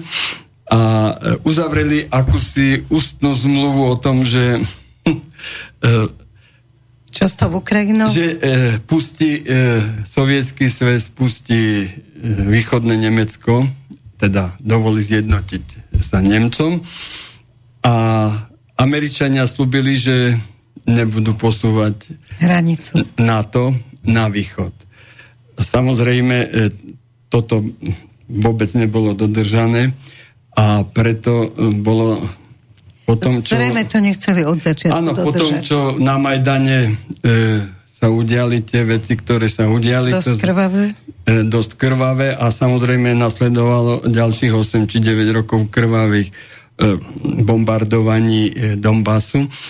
No tak e, už dnešné Rusko povedalo dosť, lebo ide o ľudí alebo občanov síce ukrajinských, ale hlasiacich sa k ruskej národnosti a tvrdo... Treba ich chrániť. Peťo, ty treba ich chrániť. No a už dokončím. E, no a samozrejme, že tým pádom e, Rusko nasledoval, e, Rusko dalo to známe ultimátum a povedalo, že dosť, musíme chrániť aj svoje e, oprávnené národné záujmy, veď sme veľmoc. A veľmoci majú viacej práv ako ako mali trpaslíci. Ako mali trpaslíci, ako sme my slova. Jasne, poď Peter. Ja by som chcel len doplniť, e, čo v polských médiách sa často hovorilo, v našich je to úplne tabu. E, vlastne Ukrajina od svojho vzniku toho roku 91 nepožiadala o medzinárodné uznanie svojich hraníc ako v rámci OSN a nevyžiadala si toto potvrdenie od okolitých štátov. A vlastne s tým operujú aj Poliaci, že určité časti Ukrajiny pred druhou svetovou vojnou patrili Polsku, takže keďže Ukrajina neuz, ne, nepožiadala o uznanie svojich hraníc, ani nemá žiadne také zmluvy, tak je celkom reálny nárok e, treba z polskej strany. A ešte jedna maličkosť, že ako prvá sa od Sovietskeho zväzu, e, čo uvádzali Wikipédie, kým ich nezmazali a neprerobili, oddelila Krymská autonómna republika a tá aj počas existencie v minulosti, v posledných desaťročiach mala svoju ústavu, zástavu, vládu a právo na seba určenie, takže e, ak Krym si urobil referendum, ktoré mohli sledovať medzinárodní pozorovatelia a dopadlo ako, do, ako dopadlo, tak potom e, už napríklad aj Putin upozornil na to právo na seba určenie národov, ktoré sa treba presadilo v Kosove. Ja ešte, ešte len predsa dodám, či chceš ty, tak... Ja za chvíľku pôjdem preč. Čo, Peťo pôjde za chvíľu pre... Ja, Peťo... ja k tej zmluve, takto. Ja pokiaľ sa pamätám, tak je to veľmi dobré, lebo ste sa, pán Felix, pýtali na tú medzinárodnú zmluvu. Tam je to budapešťanské memorandum z roku 94. To poznáme všetci. Tam bolo to, že áno, Ukrajina teda sa vzdá povedzme si na rovinu, že jadrových zbraní alebo zbraní hromadného ničenia. To bolo písmeno A. A potom tam bolo aj písmeno B. A zároveň bude demokraticky neutrálny štát, nebude tam anti-Rusko, bude dodržiavať základné ľudské práva a slobody, ktoré sa na Ukrajine porušujú dlhodobo. A už od roku minimálne 2014, keď e, kievský režim bombarduje vlastných obyvateľov na Donbase, do, doteraz ich bombarduje, to je 9 rokov, takže e, ako náhle máte písmeno A v tej zmluve a potom máte ďalšie písmena, kde sa to všetko porušuje, hej, kde to všetko je porušené, tam ten režim nenaplnil nic z toho. Tam tá Ukrajina sa nestala žiadnou demokratickou Ukrajinou. Tam je zločinecký, banderovský, neonacistický, represívny režim. Toto je prípustné povedať aj podľa trestného zákona u nás, lebo inak sa to nedá aj povedať. Moratória. Aj počas moratória. A tým pádom je tam táto situácia, že e, z toho, čo je v tej zmluve, kde mali byť zachované práva napríklad rusko hovoriaceho obyvateľstva. Nie, oni tam teraz povedali, že mm, teraz nie, že povedali, oni už sa pália ruské knihy, ruské knihy sa pália v miliónoch na Ukrajine. Búrujú sa všetky pamätníky Puškina, ktorý zomrel 1837 Čajkovského, ktorý žil za 19.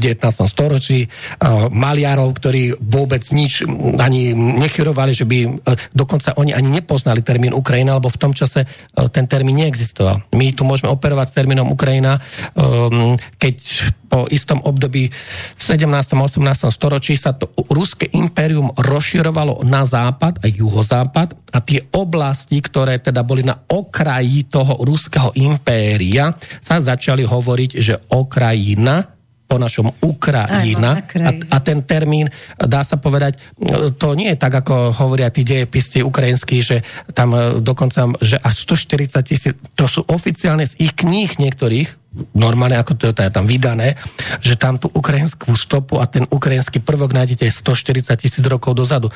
To sú čisté výmysly, akože hej. A to je najhoršie, že takáto indoktrinácia tam pokračuje a najväčšia tragédia je to, že ľudia, ktorí boli ruskohovoriaci, a tam bolo 90% ruskohovoriacich ľudí, tak boli tak indoktrinovaní proti svojmu vlastnému jazyku, proti vlastnej kultúre, lebo ten, kto bol rusko hovoriaci bol Rus, tak nech mi nehovorí, že bol nejakej inej Samozrejme. kultúry.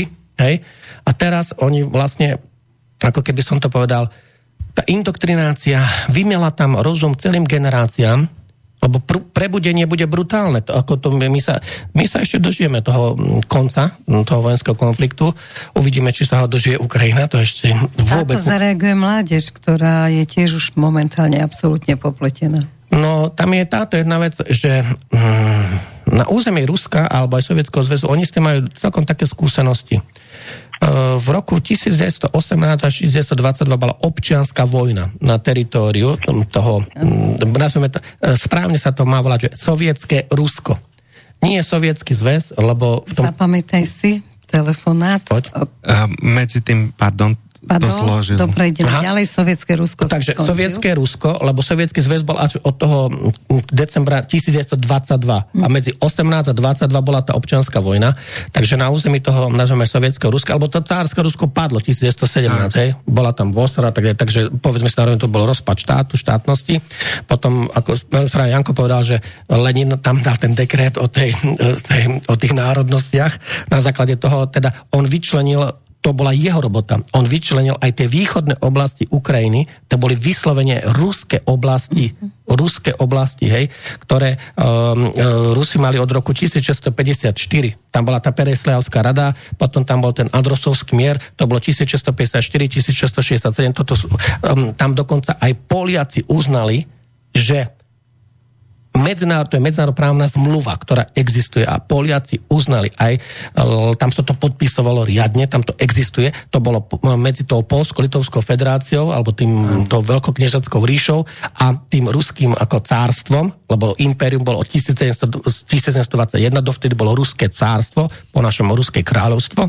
A tam bolo, boli tieto zmluve, ktoré zadefinovali, že žiadna Ukrajina, my tam sa bavíme o území, ktoré bolo na východ, čiže naľavo, na východ od rieky Dnieper a bolo na západ od rieky Dnieper. A teraz sa pozrite, koľko tých vyslovení ruských území na východ od rieky Dnieper, to sa bavíme o 100 tisícoch kilometroch štvorcových, o 100 tisícoch kilometroch štvorcových, tak akože sú, nazveme, ukrajinské, celé stáročia tam mm, žili tí Rusi a tí Rusi tam žili aj, e, nezabúdajme takto, do roku 1918 neexistoval v nejakom štátnom práve nejaký termín, že ukrajinská štátnosť.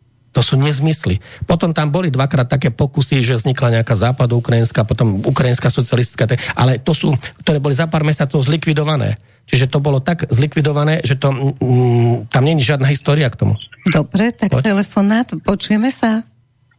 Áno, áno, dobrý. Výborne, dobrý večer, vítajte. Pekný hlas. Ďakujem. Ja počkám, ja viem, že pán Kamenský hovorí. Nie, nech sa Nie, páči, už dopovedal, vy to, to máte troška opozdené.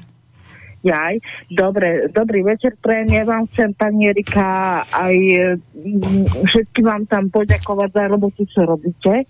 Ďakujem. Uh, aj čo ste robili aj so, s, Mimi, s Mimi, aj s Igorom, senzačná robota. Uh, pán Sabelovi ďakujem, že bude dohliadať na Zajtra. zahraničné listy. A pána Kamenského sa chcem opýtať, uh, ja som vám aj písala na Facebooku, že ste úžasný človek, vážim si vašu robotu. Ďakujem. A chcem sa vás opýtať, čo bolo teraz um, nedávno zverejnené na Infovojne, že um, čo dala Ukrajina žalobu na Rusko. Vieme to niečo už nové. Ktorú žalobu na Rusko teraz, lebo tých žalobu je tam viac. Oni sa hádajú o plyn, o všetko možné. Ktorú žalobu na Rusko? Te, te, teraz naposledy, že v tom OSN, čo bolo, že aby Rusko povedalo, že nechce zamietnúť, a to nebola žaloba. Uh, takto. To bolo vystúpenie. Nejaká stiažnosť alebo nejaké vyjadrenie je iné, lebo žaloba, viete, to je nejaký súdny moment alebo nejaký procesný postup na súde alebo na nejakej inej inštitúcii. Napríklad vieme o tom, že Ukrajina dala žalobu uh, a povedala, že ide podať žalobu na VTO, na tú Svetovú obchodnú organizáciu, na Polsko, Slovensko, Maďarsko, lebo nechceme ich kontaminované obilie prijať. Tak tam áno, tam sa bavíme o žalobe, lebo tá sa žaloba podáva na príslušnú inštitúciu inštitúciu.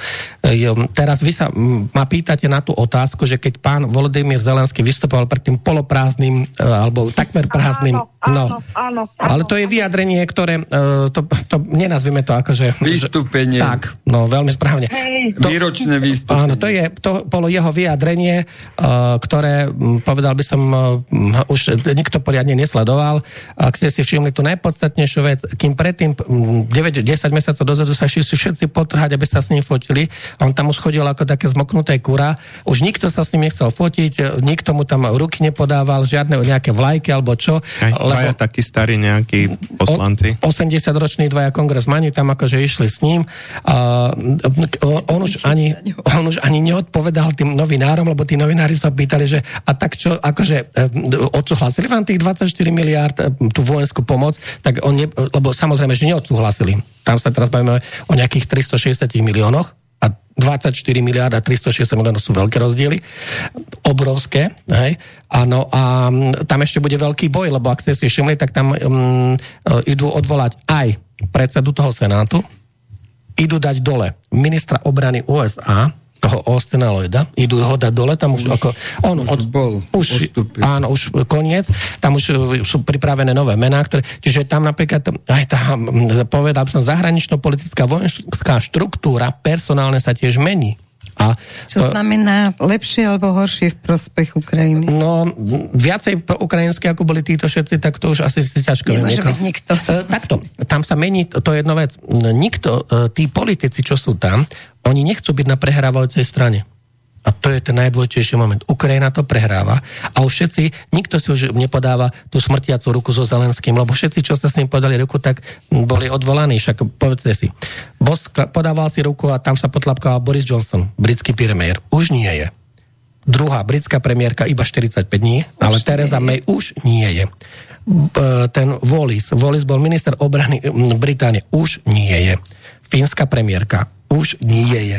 Hej. Tak to je fakt smrtiaca ruka. Drági, taliansky, Netreba mu už, už nie je, hej.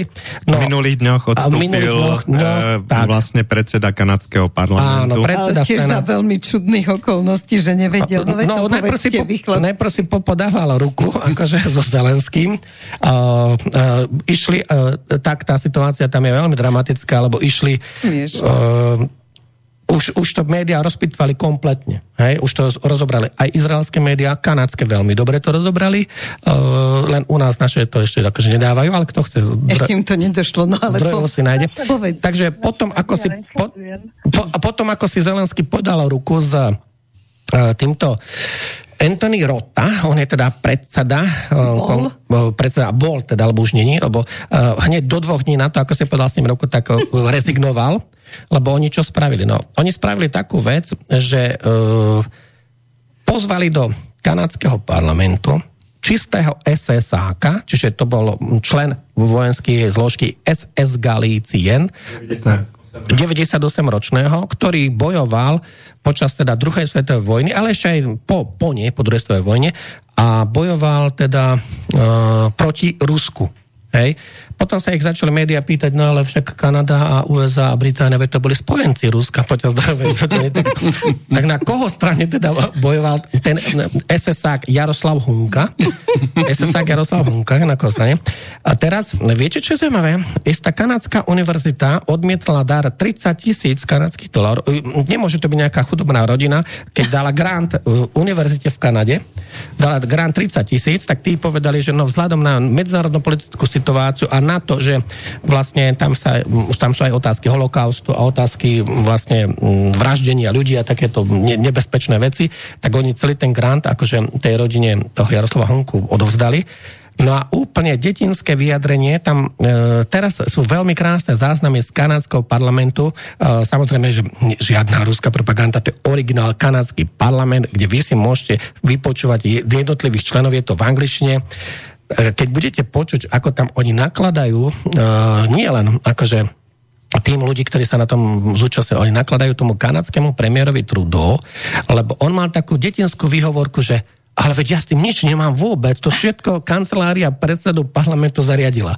No, potom sa zistilo, že tento Jaroslav Hunka, a tam zase rýchlo zmazala post na Facebooku aj Teresa Hunková, to bola vnúčka tohto mm-hmm. SSáka Jaroslava Hunku, ako on čaká, v kresle sedí, pred e, príjmacou miestnosťou, kde je Anthony Rota a Trudeau a ona s ním dokonca aj volala, keď sa keď hovorí, že však kde doteraz čaká na prijatie so Zelenským idú k Trudeauvi a do, do parlamentu. Ako. Čiže oni to všetko akože vedeli, len ten Trudeau, on hodil celú tú vinu na toho Anthonyho Rota, Akože, a ten slušne odstúpil. To ešte, to ešte bude mať nejakú v, akože, v kauzalitu ďalšiu, lebo ja by som nepodceňoval silu a vplyv tých uh, celosvetových židovských organizácií, ano. minimálne tú finančnú silu. A to bol hlavný problém, lebo ináč e, standing by tam ovation... aj rota, by tam no, by tam bol, ale e, ako náhle začali židovské organizácie proti tomu protestovať, tak sa v Kanade háčili. Ale prví začali Poliaci. Tam bola oficiálna protestná nota, na úrovni ministerstva e, Polska, ktoré poslal a povedali, že ale tak my ho chceme, aby ste nám ho vydali. No a ten, tá Jaroslav Hunka sa tak zlákol teraz, napriek tomu, že má 98 rokov, lebo tam sú zase ďalšie e, videá z kanadskej televízie, ten CBC, ten Canadian Broadcasting ako, ako t- t- kanadská televízna stanica a e, oni sa mu teda dovolali a on povedal, že ja som hotový z toho, že toľko nenávisti, čo sa tu voči mne vytvorilo. Takže to je niečo akože strašné, že veď ja som už chcel len v pokoji dožiť akože mm. uh, svoj život a, Aj ty a teraz budem musieť újsť do Južnej Ameriky svojim priateľom. Výborné, no. škoda, že zabudol, a teraz že už nežijú. Izraelci, Izraelci mu povedali, tam sú izraelské zdroje, ktoré na to hovoria, že viete čo, tak treba pokračovať v tom rozhovore a treba zistiť, že akých on má tých priateľov v tej Južnej Amerike, aby boli teda kontakty na tých ďalších nacistov a SS-ákov. Tak to vám stačilo, že? Eichmana možno ešte späť reinkarnovali. No. Uh, máme telefonát? Nemáme telefonát? Ono to tu tak chodí hore dole, a? výborne. Dúfam, že sme vám zodpovedali, my vám ďakujeme, že nás počúvate. Takže zmluva, uh, žaloba nebola. Mirko, teraz, prosím ťa, keďže ty o 5 minút odídeš, tak uh, daj ty nejaké, keď sú otázky, aby mohol ešte odpovedať. K tým príspevkom, ktoré došli, asi 5 ich tu vidím od začiatku relácie, e, tak jednak niektoré majú iný predmet, iné, názov inej relácie, možno je to omyl, ale e, na korene, ale Aha. napriek tomu, že v niektorých sa hovorí o rôznych tých videách, čo teraz kolujú, o ktorých by sme teraz nemohli hovoriť, alebo je to negatívna volebná Jasne. reklama. E, tak e, jeden, jeden jediný sa dá prečítať, ale nie je to otázka. E, vlastne poslucháč alebo poslucháčka podľa názvu mailu, to neviem, začína ísť do tuhého. Do tuhého ide od vzniku ľudstva, kto z koho a pravda sa tak pomaly derie na povrch, že to väčšina ľudstva dodnes nespozorovala, takže iba takýto filozofický, e, nezávadný vo volebnom moratóriu. Ja by som povedal, že... Mirko, ty nezávadne my, Podľa mňa, my sme mali, my teraz žijeme prelomovú dobu, lebo boli tu isté obdobia, možno, že aj 10 ročia, to keď bol taký kľud, viete, že medzi tým rokom je 75 a 85. Budovali sme si tam, socializmus pekne. Tam si nejakú, nejaké... Nemali sme pomaranče no, a to. Ani, ani si nemala nejaký pocit, že by... Ale ani pocit, že ma to ohrozuje. Hranice boli zatvorené. Každý sa utrel a každý si dal jablko migranti, migranti si tu nemal migrantov, hej, hranice zatvorené. Nejaká hrôza, že by ti hrozilo, že ťa niekto natlačí do nejakej vojny, kde zomreš, tak to ti tam tiež nehrozilo. Takže boli tam období 10 ročia, podľa mňa aj také kľudnejšej, ako kľudnejších ukamihov teraz podľa mňa my žijeme prelomovú dobu, lebo v priebehu niekoľkých rokov nie len to, čo sa, že sa ukončí ten konflikt na Ukrajine a preformátuje sa e, aj hranice, aj mapy, aj všetko, aj vôbec vzťahy sa preformátujú. BRICS veľa zmení, a plus zmení ešte automati- uh, umelá inteligencia, ako AI, hej. Artificial intelligence, to ešte zmení kompletne svet a to sú už také veci, ktoré napríklad my nevieme predvídať. Neviem, a možno ani nevieme, či sa dožijeme. Ale dožijeme sa.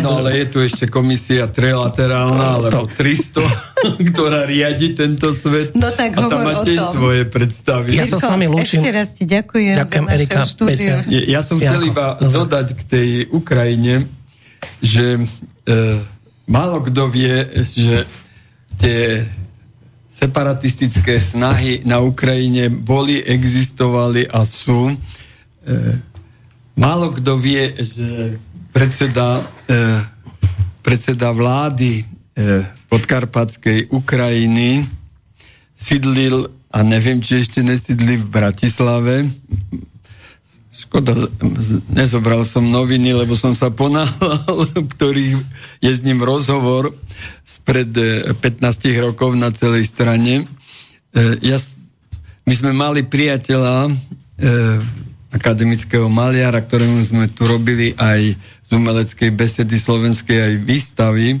Ten zbieral podpisy a mal ich vyšej 270 tisíc za e, pričlenenie podkarpatej Rusy Slovenskej republike. Mm. A to bolo asi pred troma rokami, keď tu bol posledné, sme mu robili výstavu dokonca e, v starej radnici.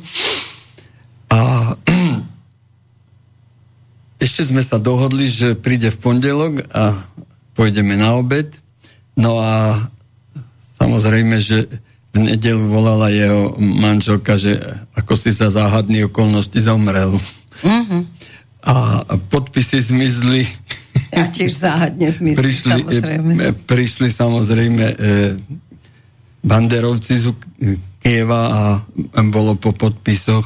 Dobre, kým sa vrátim k otázke, že e, určite sa bude teda meniť geopolitická mapa, ale e, teraz ešte keď sme boli pri týchto našich otázkach od našich poslucháčov, tak dajme ešte nejakú otázku a potom sa vrátime k tomu, že či sa bude ako sa bude e, meniť geopolitická mapa. No, tak keďže prišli tu také dva maily, jeden krátky, ten prečítam prvý a druhý taký dlhší s rôznymi poznatkami. E, volá sa otázka od pani Ivety, ale je v ňom iba text, že áno, ďakujem, Iveta, rada vás počúvam. Ďakujeme. ďakujeme a ten e, ďalší mail je od Juraja Kramara, e, že e, čítam, chce to siahnuť trocha hlbšie do histórie fašizmu.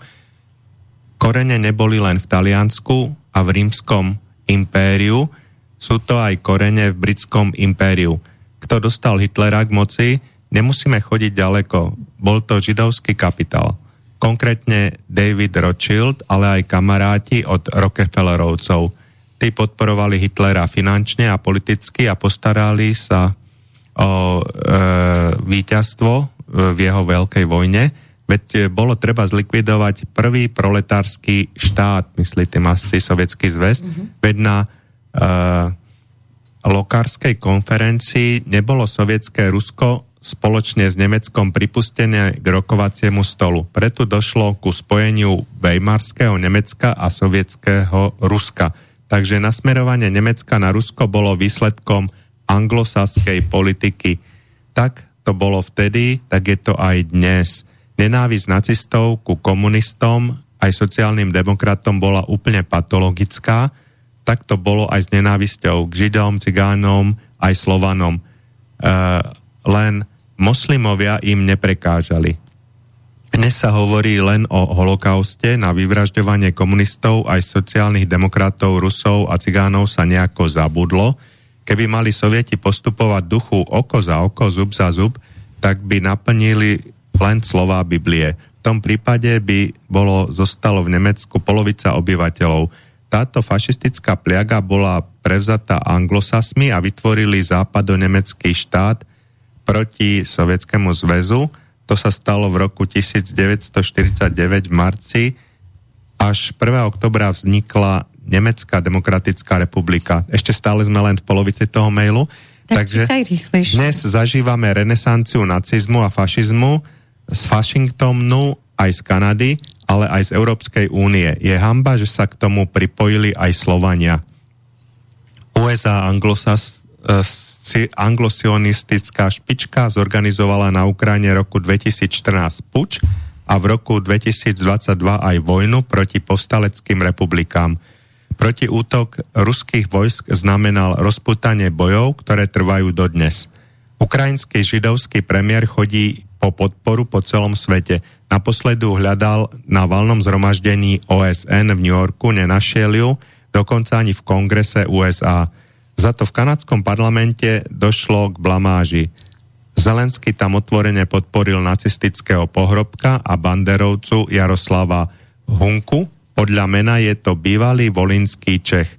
Nikto sa proti tomu vyznamenávaniu nacizmu neohradil v Čechách, na Slovensku, ale len v Poľsku a taktiež židovská obec, asi tí pohrobkovia fašistickej klérovej republiky prešli zo spánku a ožili, tak isto ako to urobil pred pár rokmi Zurinda aj z Miklošom. To som vlastne nemal čítať, lebo je to moratórium. Pardon. Mikloš, nie, nie, on čítaj ďalej. Keď eh, robili poradcov Porošenkovi, tí dvaja sa zobudili.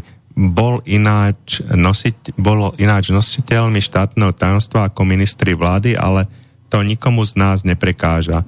Mikloš Prekáža. robí dokonca poradkyňu Čaputovej tak vyzerá tá demokratická Európa, ktorá vysí na trakoch Washingtonu. Dobre, ďakujeme vám pekne za krásny príspevok. Janko, prosím, dodaj niečo, ak treba, dodaj niečo, ak treba, alebo... No, ja si myslím, že e, pokiaľ ide o budúcu víziu sveta, ktorú nazývate, alebo nazývame geopolitikou, e, treba vedieť, že dnešný svet je unipolárny. Je tu jedna, jedna superveľmoc, ktorá uh, sa tvári, že je svetovládcom, má k tomu aj vyše 700 uh, základní po celom svete. Má k tomu uh, rotačky na doláre, ktoré boli svetovou menou. A samozrejme uh, má k tomu aj príslušné vojenské vybavenie, a najväčší svetový rozpočet na obranu. A akože na obranu, lebo vlastne aj na... Čudná obrana to je. Áno, a, a najlepšou obranou je vždy útok. Samozrejme, podľa toho sa riadili a riadia.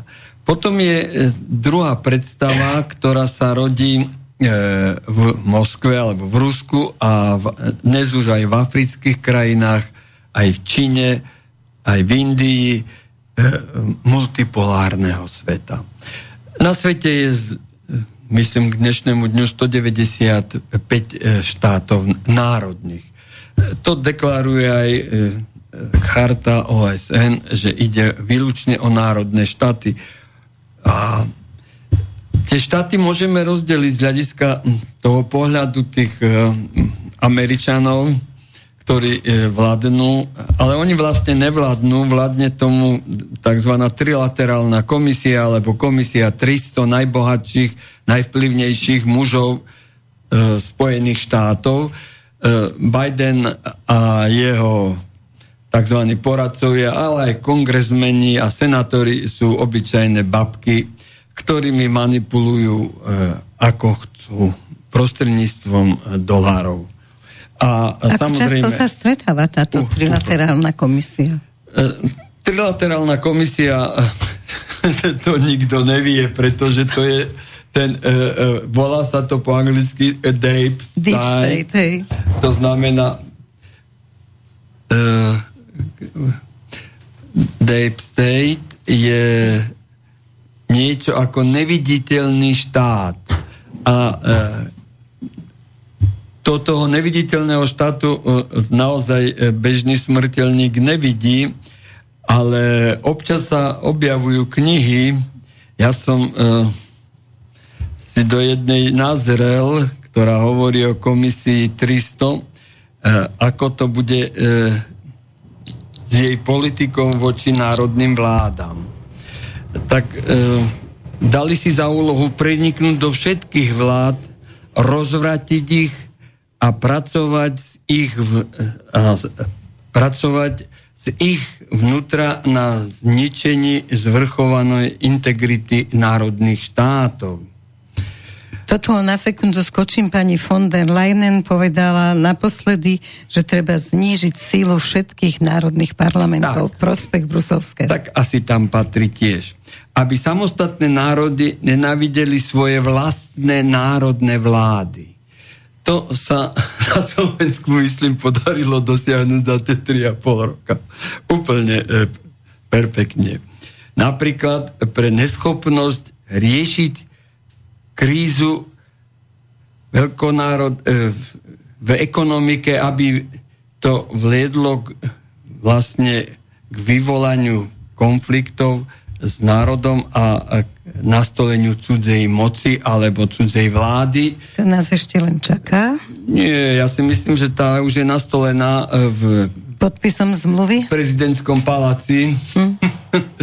to nie je e, e, prezidentka, ktorá by mala e, nejaké e, výnimočne dobré vzťahy k tomuto národu. Veď povedala sama, že ona nevie, e, ako e, má rozumieť e, nám Slovákom.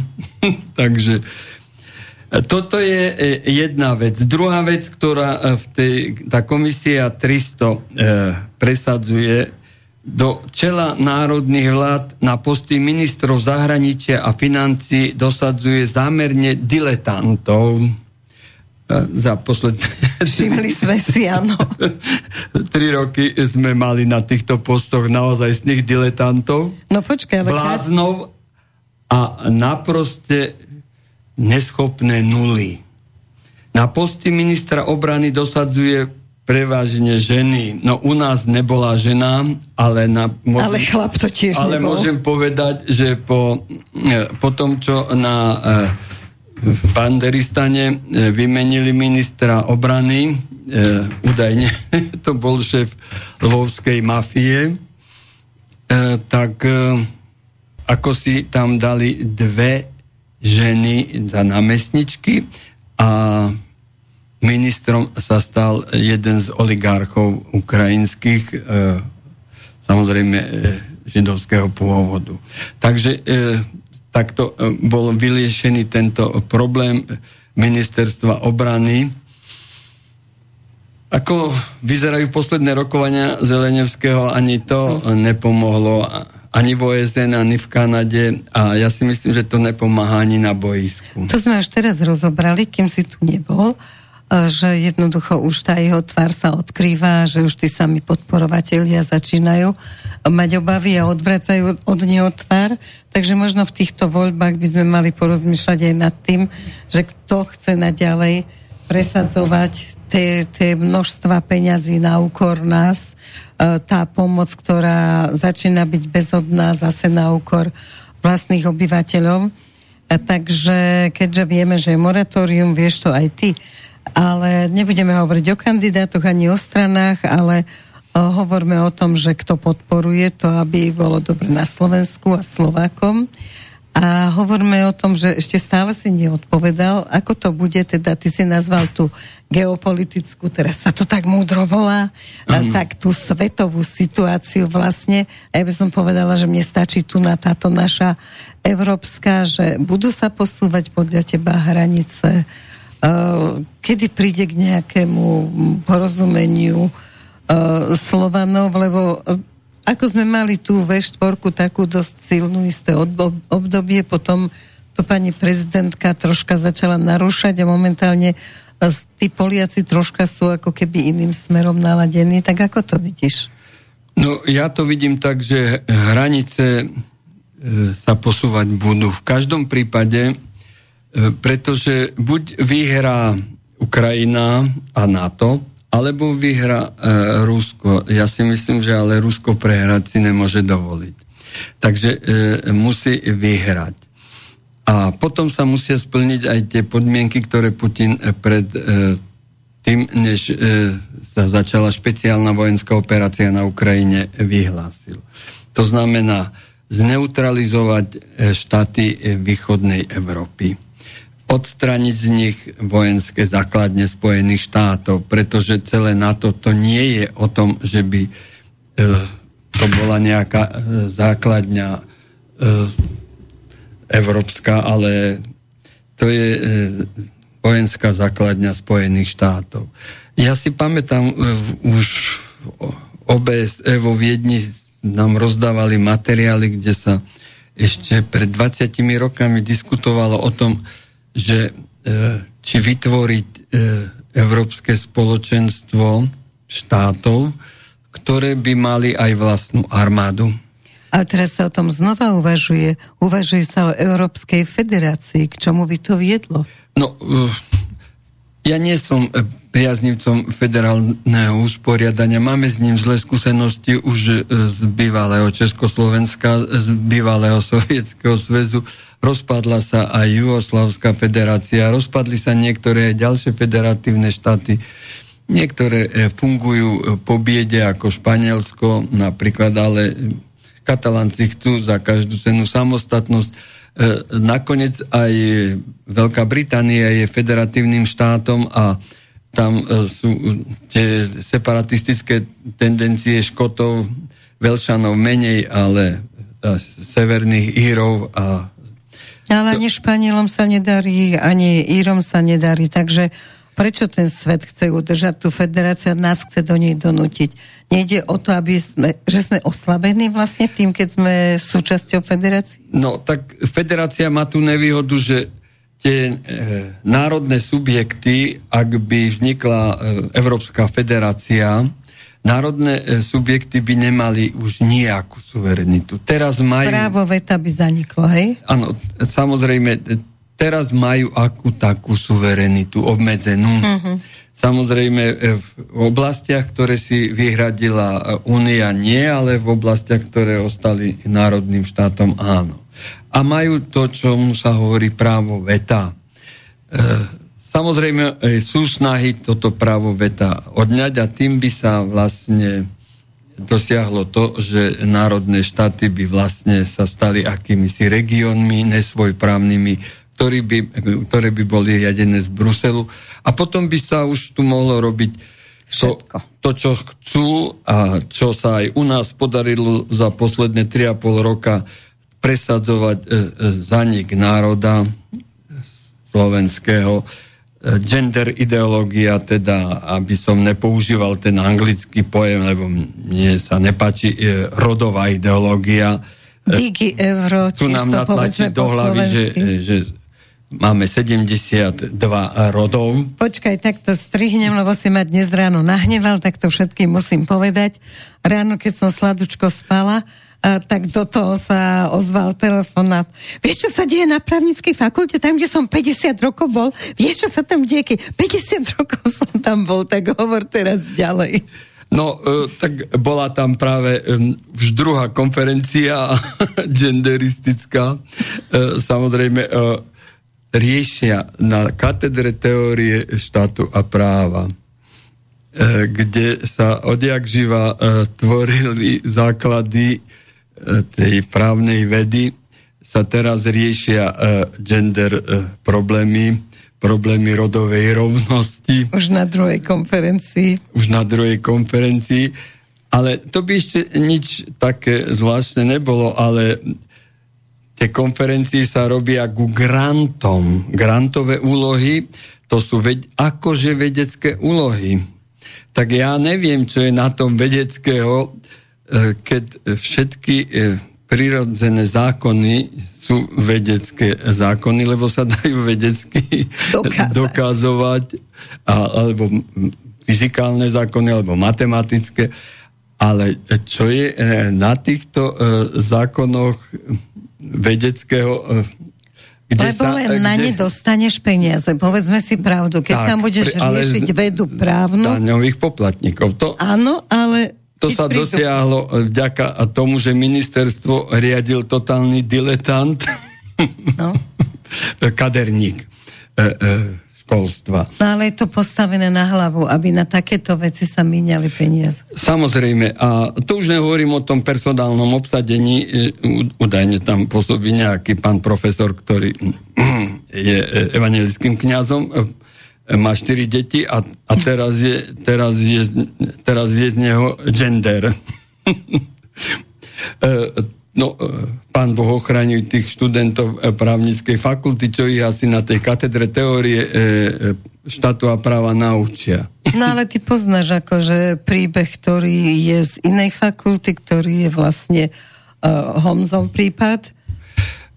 Samozrejme, že... A to je vážne. Malo, malo to, ja si hovorím, asi je, je to prezviesť zase nejakých otrasov na právnickej fakulte, ale lebo taký otraz sa udial na Filozofickej fakulte, ktorú genderisti už ovládajú absolútne a dávnejšie. To bola fakulta slovenských dejín? Bola to katedra slovenských ja. dejín, kde potrebovali odstrániť najprv pána profesora Hamzu, ktorého uznávajú vo väčšine európskych krajín ako výborného odborníka na Veľkú Moravu a stredovek, e, ktorý napísal k tomu množstvo kníh a absolvoval množstvo konferencií, e, tak sa zišlo e, pár jeho spolupracovníčiek a usporiadali konferenciu genderistickú a samozrejme navrhli pánovi dekanovi... Spolu so študentkami? Nejakými, áno. To, to sú tí akože... Progresívnymi Svetkovia Jehovovi. Áno. A navrhli, že treba už len Československá katedra. Áno, takže e, pán e, profesor bol odvolaný, e, bolo jeho meno zneúctené v médiách, ako to robia mediálnym súdom, lebo dnes už sa len mediálne súdy poriadajú a tie, e, a tie vyniesú rozsudok hneď. Áno, aj, aj dôkazy, aj rozsudok e, sú hneď prichystané. Takže e, pán profesor e, síce učí, ale už nevedie katedru e, slovenských dejín, ale vedie, e, ale učí na katedre československých dejín, lebo... A toto sa pomaly stáva na viacerých ano, vysokých školách. Nechcela som tak. k tomu ránu preto, no, že si ma zobudil, ale preto, že toto sa deje a zasa keď pôjdete k voľbám, tak sledujte a dávajte pozor na to, kto si váži ešte slovenské dejiny, kto vie, že z histórie vychádza tá naša budúcnosť. Ty o tom vieš viac ako ja. Tak... Ale liberáli, tí genderisti chcú ísť ešte ďalej a majú to zrejme od, e, pri, e, príkaz od trilaterálnej komisie, kde z hodov okolností pôsobili aj, e, aj pán e, Rastislav Kačer. E, ten nekandiduje. Toho môžeš, ten nekam, ja som ti ukazovala bar, barovný prst. Ktorý, no a... ktorý je tam predsedom, čermenom jednej zo subkomisií pre zahraničné Ale vzťahy. predstav si, ako sa dostal Kačer Áno, no veď... E, Sú tam tí najbohatší ľudia, takže zrejme... Ja, ja by som sa pýtal, ako sa dostal do vlády Slovenskej republiky. A aj na to myslíte, keď budete hádzať ten volebný list. Alebo tak, ako sa dostávajú samozrejme e, aj na fakultu e, tie nové liberálne genderistické kadre. A robia sa iné e, ťahy na likvidáciu slovenského vysokého školstva, napríklad na Bansko-Bystrickej právnickej fakulte hakery napadli, či hakery, aby som správne no, no. hovoril, e, zrušili celú stránku e, právnickej fakulty, kde boli všetky údaje o študentoch, samozrejme aj osobné, kde boli výsledky skúšok a proste... Všetko zmizlo. Všetko zmizlo. No údajne už to e, dávajú dohromady, ale samozrejme e, nie je e, tajomstvom, že o vznik Bansko-Bystrického vysokého školstva sa zaslúžil Vladimír Mečiar. E, takže e, e, samozrejme, že Treba niečo urobiť, aby sa znehodnotilo. Komisia 300 hovorí, že treba e, odstraniť e, väčšinu inteligencie národa, aby národ prestal e, uvažovať o tom, že je národ. A oni sa o to e, rapidne snažia. Takže Samozrejme, nebude jedno, kto bude minister školstva. Lebo to, my stále neprikladáme tejto funkcii taký význam, aký ona naozaj má. To určite nie. Uh, oni potrebujú tých pár e, intelektuálov alebo vysokoškolských vzdelaných odborníkov do tých svojich e, fabrik. Tie im vyprodukujú aj e, české, uh-huh. veď ich dovezú aj teraz tisíc na voľby. Či vlastne ano, už Slovákov, doviezli hej, večer. Hej, už večer doviezli vlakom. E, e, tak nie je toto trikrát treba hádať, že koho budú voliť. Ale bolo by prekvapujúce, keby a... naozaj prišli a volili by tak, ako, ako to majú v srdci. Áno, že... ale e, postarali sa o to mimovládne organizácie a poskladali sa... Zo zbierky. Ale nie z vlastnej zbierky určite. Urobili na, na to uh, ďaďa Soreš veľmi rád prispel, pretože voľby to je... Uh, a on neschudobne, keď troška prispieje. republiky to je jeho uh, srdcová záležitosť. O čom hovorí na internete si ešte dnes večer chodte dohľadať, čo hovoril o našich voľbách, čo hovoril o voľbe prezidentky, to všetko je na internete, nájdete to, to nie sú hoaxy, to sú jeho slova. No ale Peter už nevie vydržať. Nie, že by som nevedel vydržať. E, sú to ešte dva príspevky veľmi dlhé, ktoré už tak do konca relácie nestineme prečítať. Čítaj, nehovor dopredu, čo e, Takže pán Kramara nám ešte tu opísal e, rôzne veci. E, doktor Kramara, podplukovník vo výslužbe. Mm. E, Rusko je najväčší štát na svete, podľa toho je aj vlastníkom najväčších zdrojov surovín a energií. Energetické zdroje sú dnes spolu s vodou cieľom anglosionistického kapitálu USA, preto USA spolu s členmi, členskými štátmi na to vedú zástupnú vojnu prostredníctvom Ukrajiny proti Rusku. Táto komplexná vojna využíva skoro všetky dostupné prostriedky, ale výsledok v kapitulácii Ruska sa nedostavil – Rusko nemá nepriateľa len v Európe, ale aj na ďalekom východe. Je ním opätovne USA s jeho vazalom Japonskom. Japonsko má staré kryjdy spôsobené víťazstvom Ruska a podľa ich nich okupovaním Kurilských ostrovov. Japonci dnes predstavujú veľkú námornú aj pozemskú silu, s tým počítajú aj USA a posilňujú svoje pozície v indo-tichooceánskom priestore – vytvorili združenie Angus. Je to spolok USA, Veľkej Británie a Austrálie. Tento je namierený proti Číne. Snaha USA je v tomto priestore vytvoriť širšie vojensko-politické zoskupenie, kde by sa priradili k tomuto spolku ešte aj Japonsko, Južná Korea a Tchajvan. Najjužnejším štátom je Nový Zéland. USA lákajú do svojich osidiel aj Filipíny, Indonéziu aj Indiu. Všetko v prospech USA s cieľom zachovania dominancie v indo-ticho-oceánskom priestore. Toto je namierené hlavne proti Číne, ale aj Rusku. Rozba USA a, a Japonska núti Rusko, aby posilňovalo svoju vojenskú silu aj v tichooceánskej oblasti. Je posilňovaná tichooceánska flotila. V minulých dňoch došlo k previerke jej bojovej pohotovosti bol taktiež vymenovaný nový veliteľ tejto flotily. Takisto sú posilňované útvary a jednotky východného okruhu. Tento uskutočňuje pravidelné cvičenia s jednotkami čínskej ľudovej armády. Mnohí sa pýtajú, že prečo Rusko nenasadí viac pozemných síl na Ukrajine.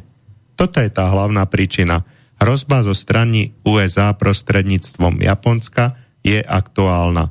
Čiastočná mobilizácia, ktorá bola uskutočnená v septembri minulého roka, nebola určená na posilnenie iba ukrajinského priestoru vojnovej činnosti, ale aj toho na ďalekom východe. Týka sa to doplňovania brancami a regulovaním prepúšťania z armády. Celkové počty ruských ozbrojených síl rastú zároveň, s tým začala aj reorganizácia armády – a dochádza k postupnej reorganizácii štruktúry bojových jednotiek a ich prípravy k vedeniu bojovej činnosti na základe skúseností zo špeciálnej vojenskej operácie. Je to proces, ktorý bude trvať niekoľko rokov.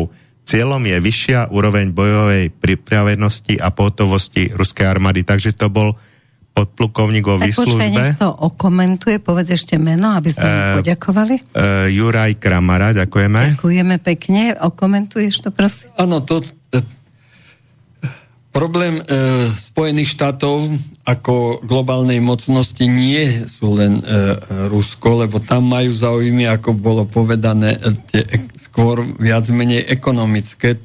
Chceli by sa zmocniť toho uh, ruského bohatstva ale treba povedať aj to, že málo kto už si pamätá na to, že oni v tom Rusku už boli anglosasi. Američania, aj Holandiania, aj Veľká Británia vlastnili takmer 90% naftových polí, ktorým ešte car Mikuláš II e, dal licencie uh-huh. a oni na tom bohatli. E, ešte aj za Lenina.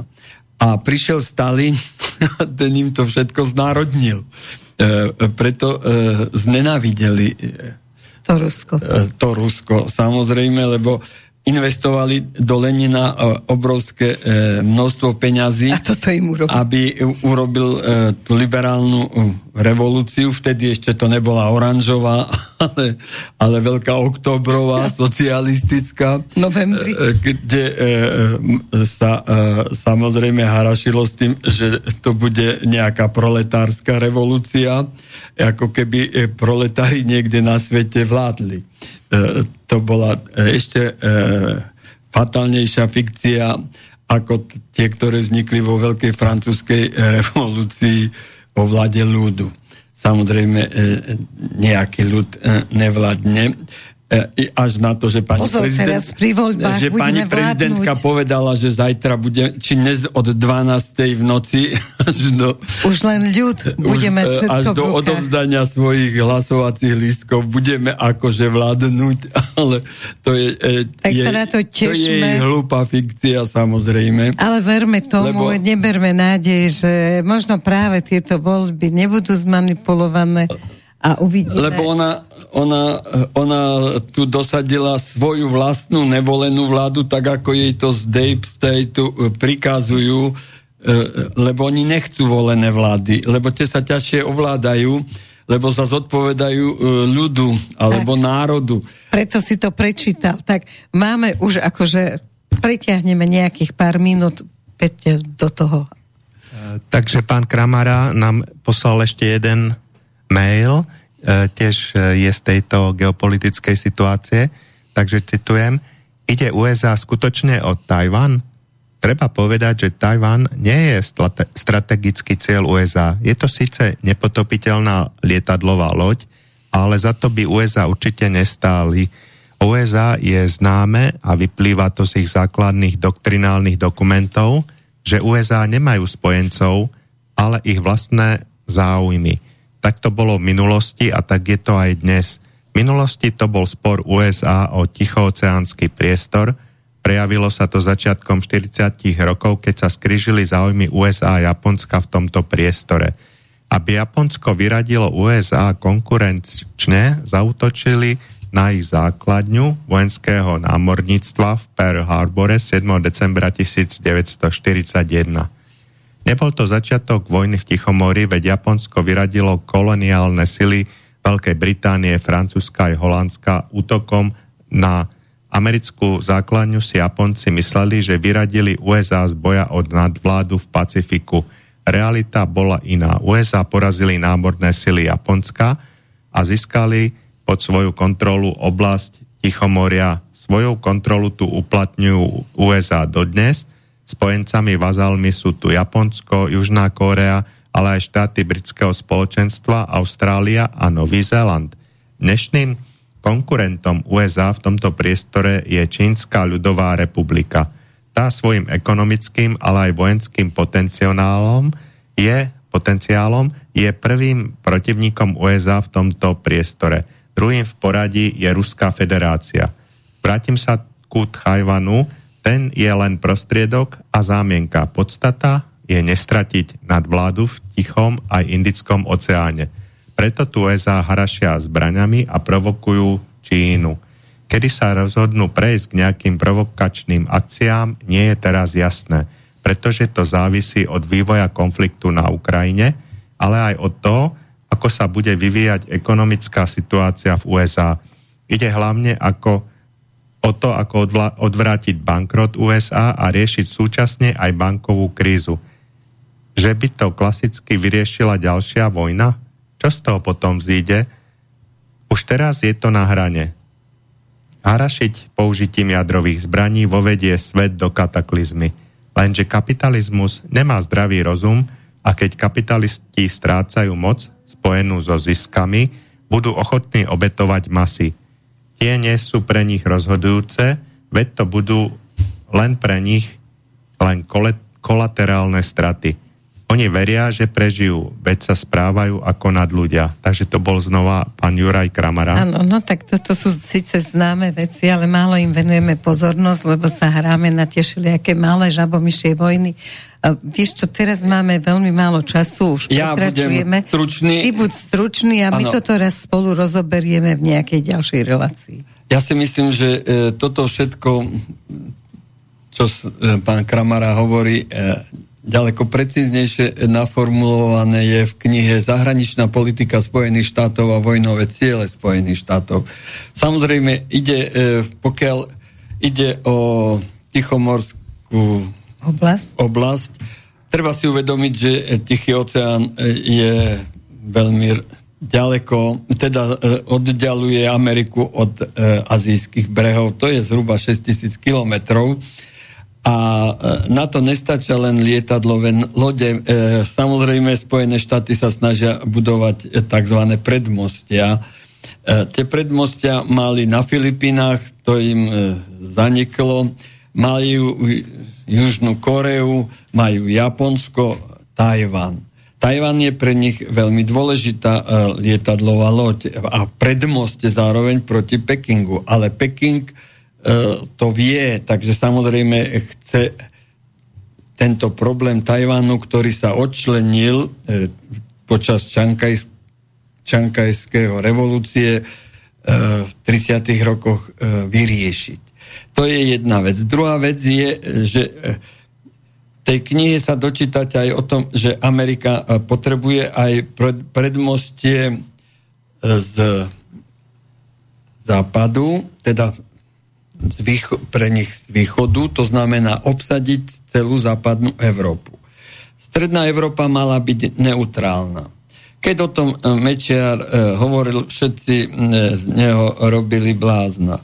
Samozrejme, aj o tom sa hovorí v tej knihe e, Zahraničná politika Spojených štátov, že e, bo, jedna z najlepších alternatív by bola neutralizovať tie štáty strednej a východnej Európy vrat teda Polska, Ukrajiny, e, Slovenska, Česka, e, Slovinska, Rumunska, Bulárska. A toto sa neudialo nakoniec, pretože Roosevelt už na Jalskej konferencii ponúkol e, tieto štáty Stalinovi e, za výmenu, e, za nadvládu nad západnou Európou, ktorú a Nemeckom, do ktorého Spojené štáty e, kladali obrovské miliardy, aby zrekonštruovali zničenú nemeckú ekonomiku, aby tak mohli ukázať e, ako západné Nemecko ako výkladnú skriň pre práve pre východnú Európu a, a sovietský zväz tedajší. Áno, s tým, že tam mali svoje základne a dodnes majú a aj svoje dohody. Dobre, naviac dnes nestihneme, Janko, takže Dobre. veľmi, veľmi pekne ti ďakujem, že si prišiel do štúdia. Ďakujem Peťovi Sabelovi, no a samozrejme, že ďakujem vám za pozornosť. Prosím, prosím, choďte voliť, nezabudnite, voľte srdcom a stretneme sa na budúci týždeň, keď už budeme vedieť, ako to všetko dopadlo. Ak by ste chceli vidieť priebeh volieb z volebných miestností, tak my s Mimi Šramovou budeme celý večer vysielať na tu a teraz online. Ďakujem Erika, za pozornosť, hlavne počúvajte Slobodný vysielač. Erika, treba eh, povedať, že aby volili slovenské záujmy, nie americké, Výborné. ani britské. Doplnil slovenské. ma. Výborne. a Takže... tí, kto ich predstavuje, a nie tí, kto predstavujú nejaké záujmy eh, trilaterálnej komisie. tak ešte raz, ďakujem za pozornosť. Ďakujeme, do počutia. Táto relácia vznikla za podpory dobrovoľných príspevkov našich poslucháčov. I ty sa k ním môžeš pridať. Viac informácií nájdeš na www.slobodnyvysielac.sk Ďakujeme.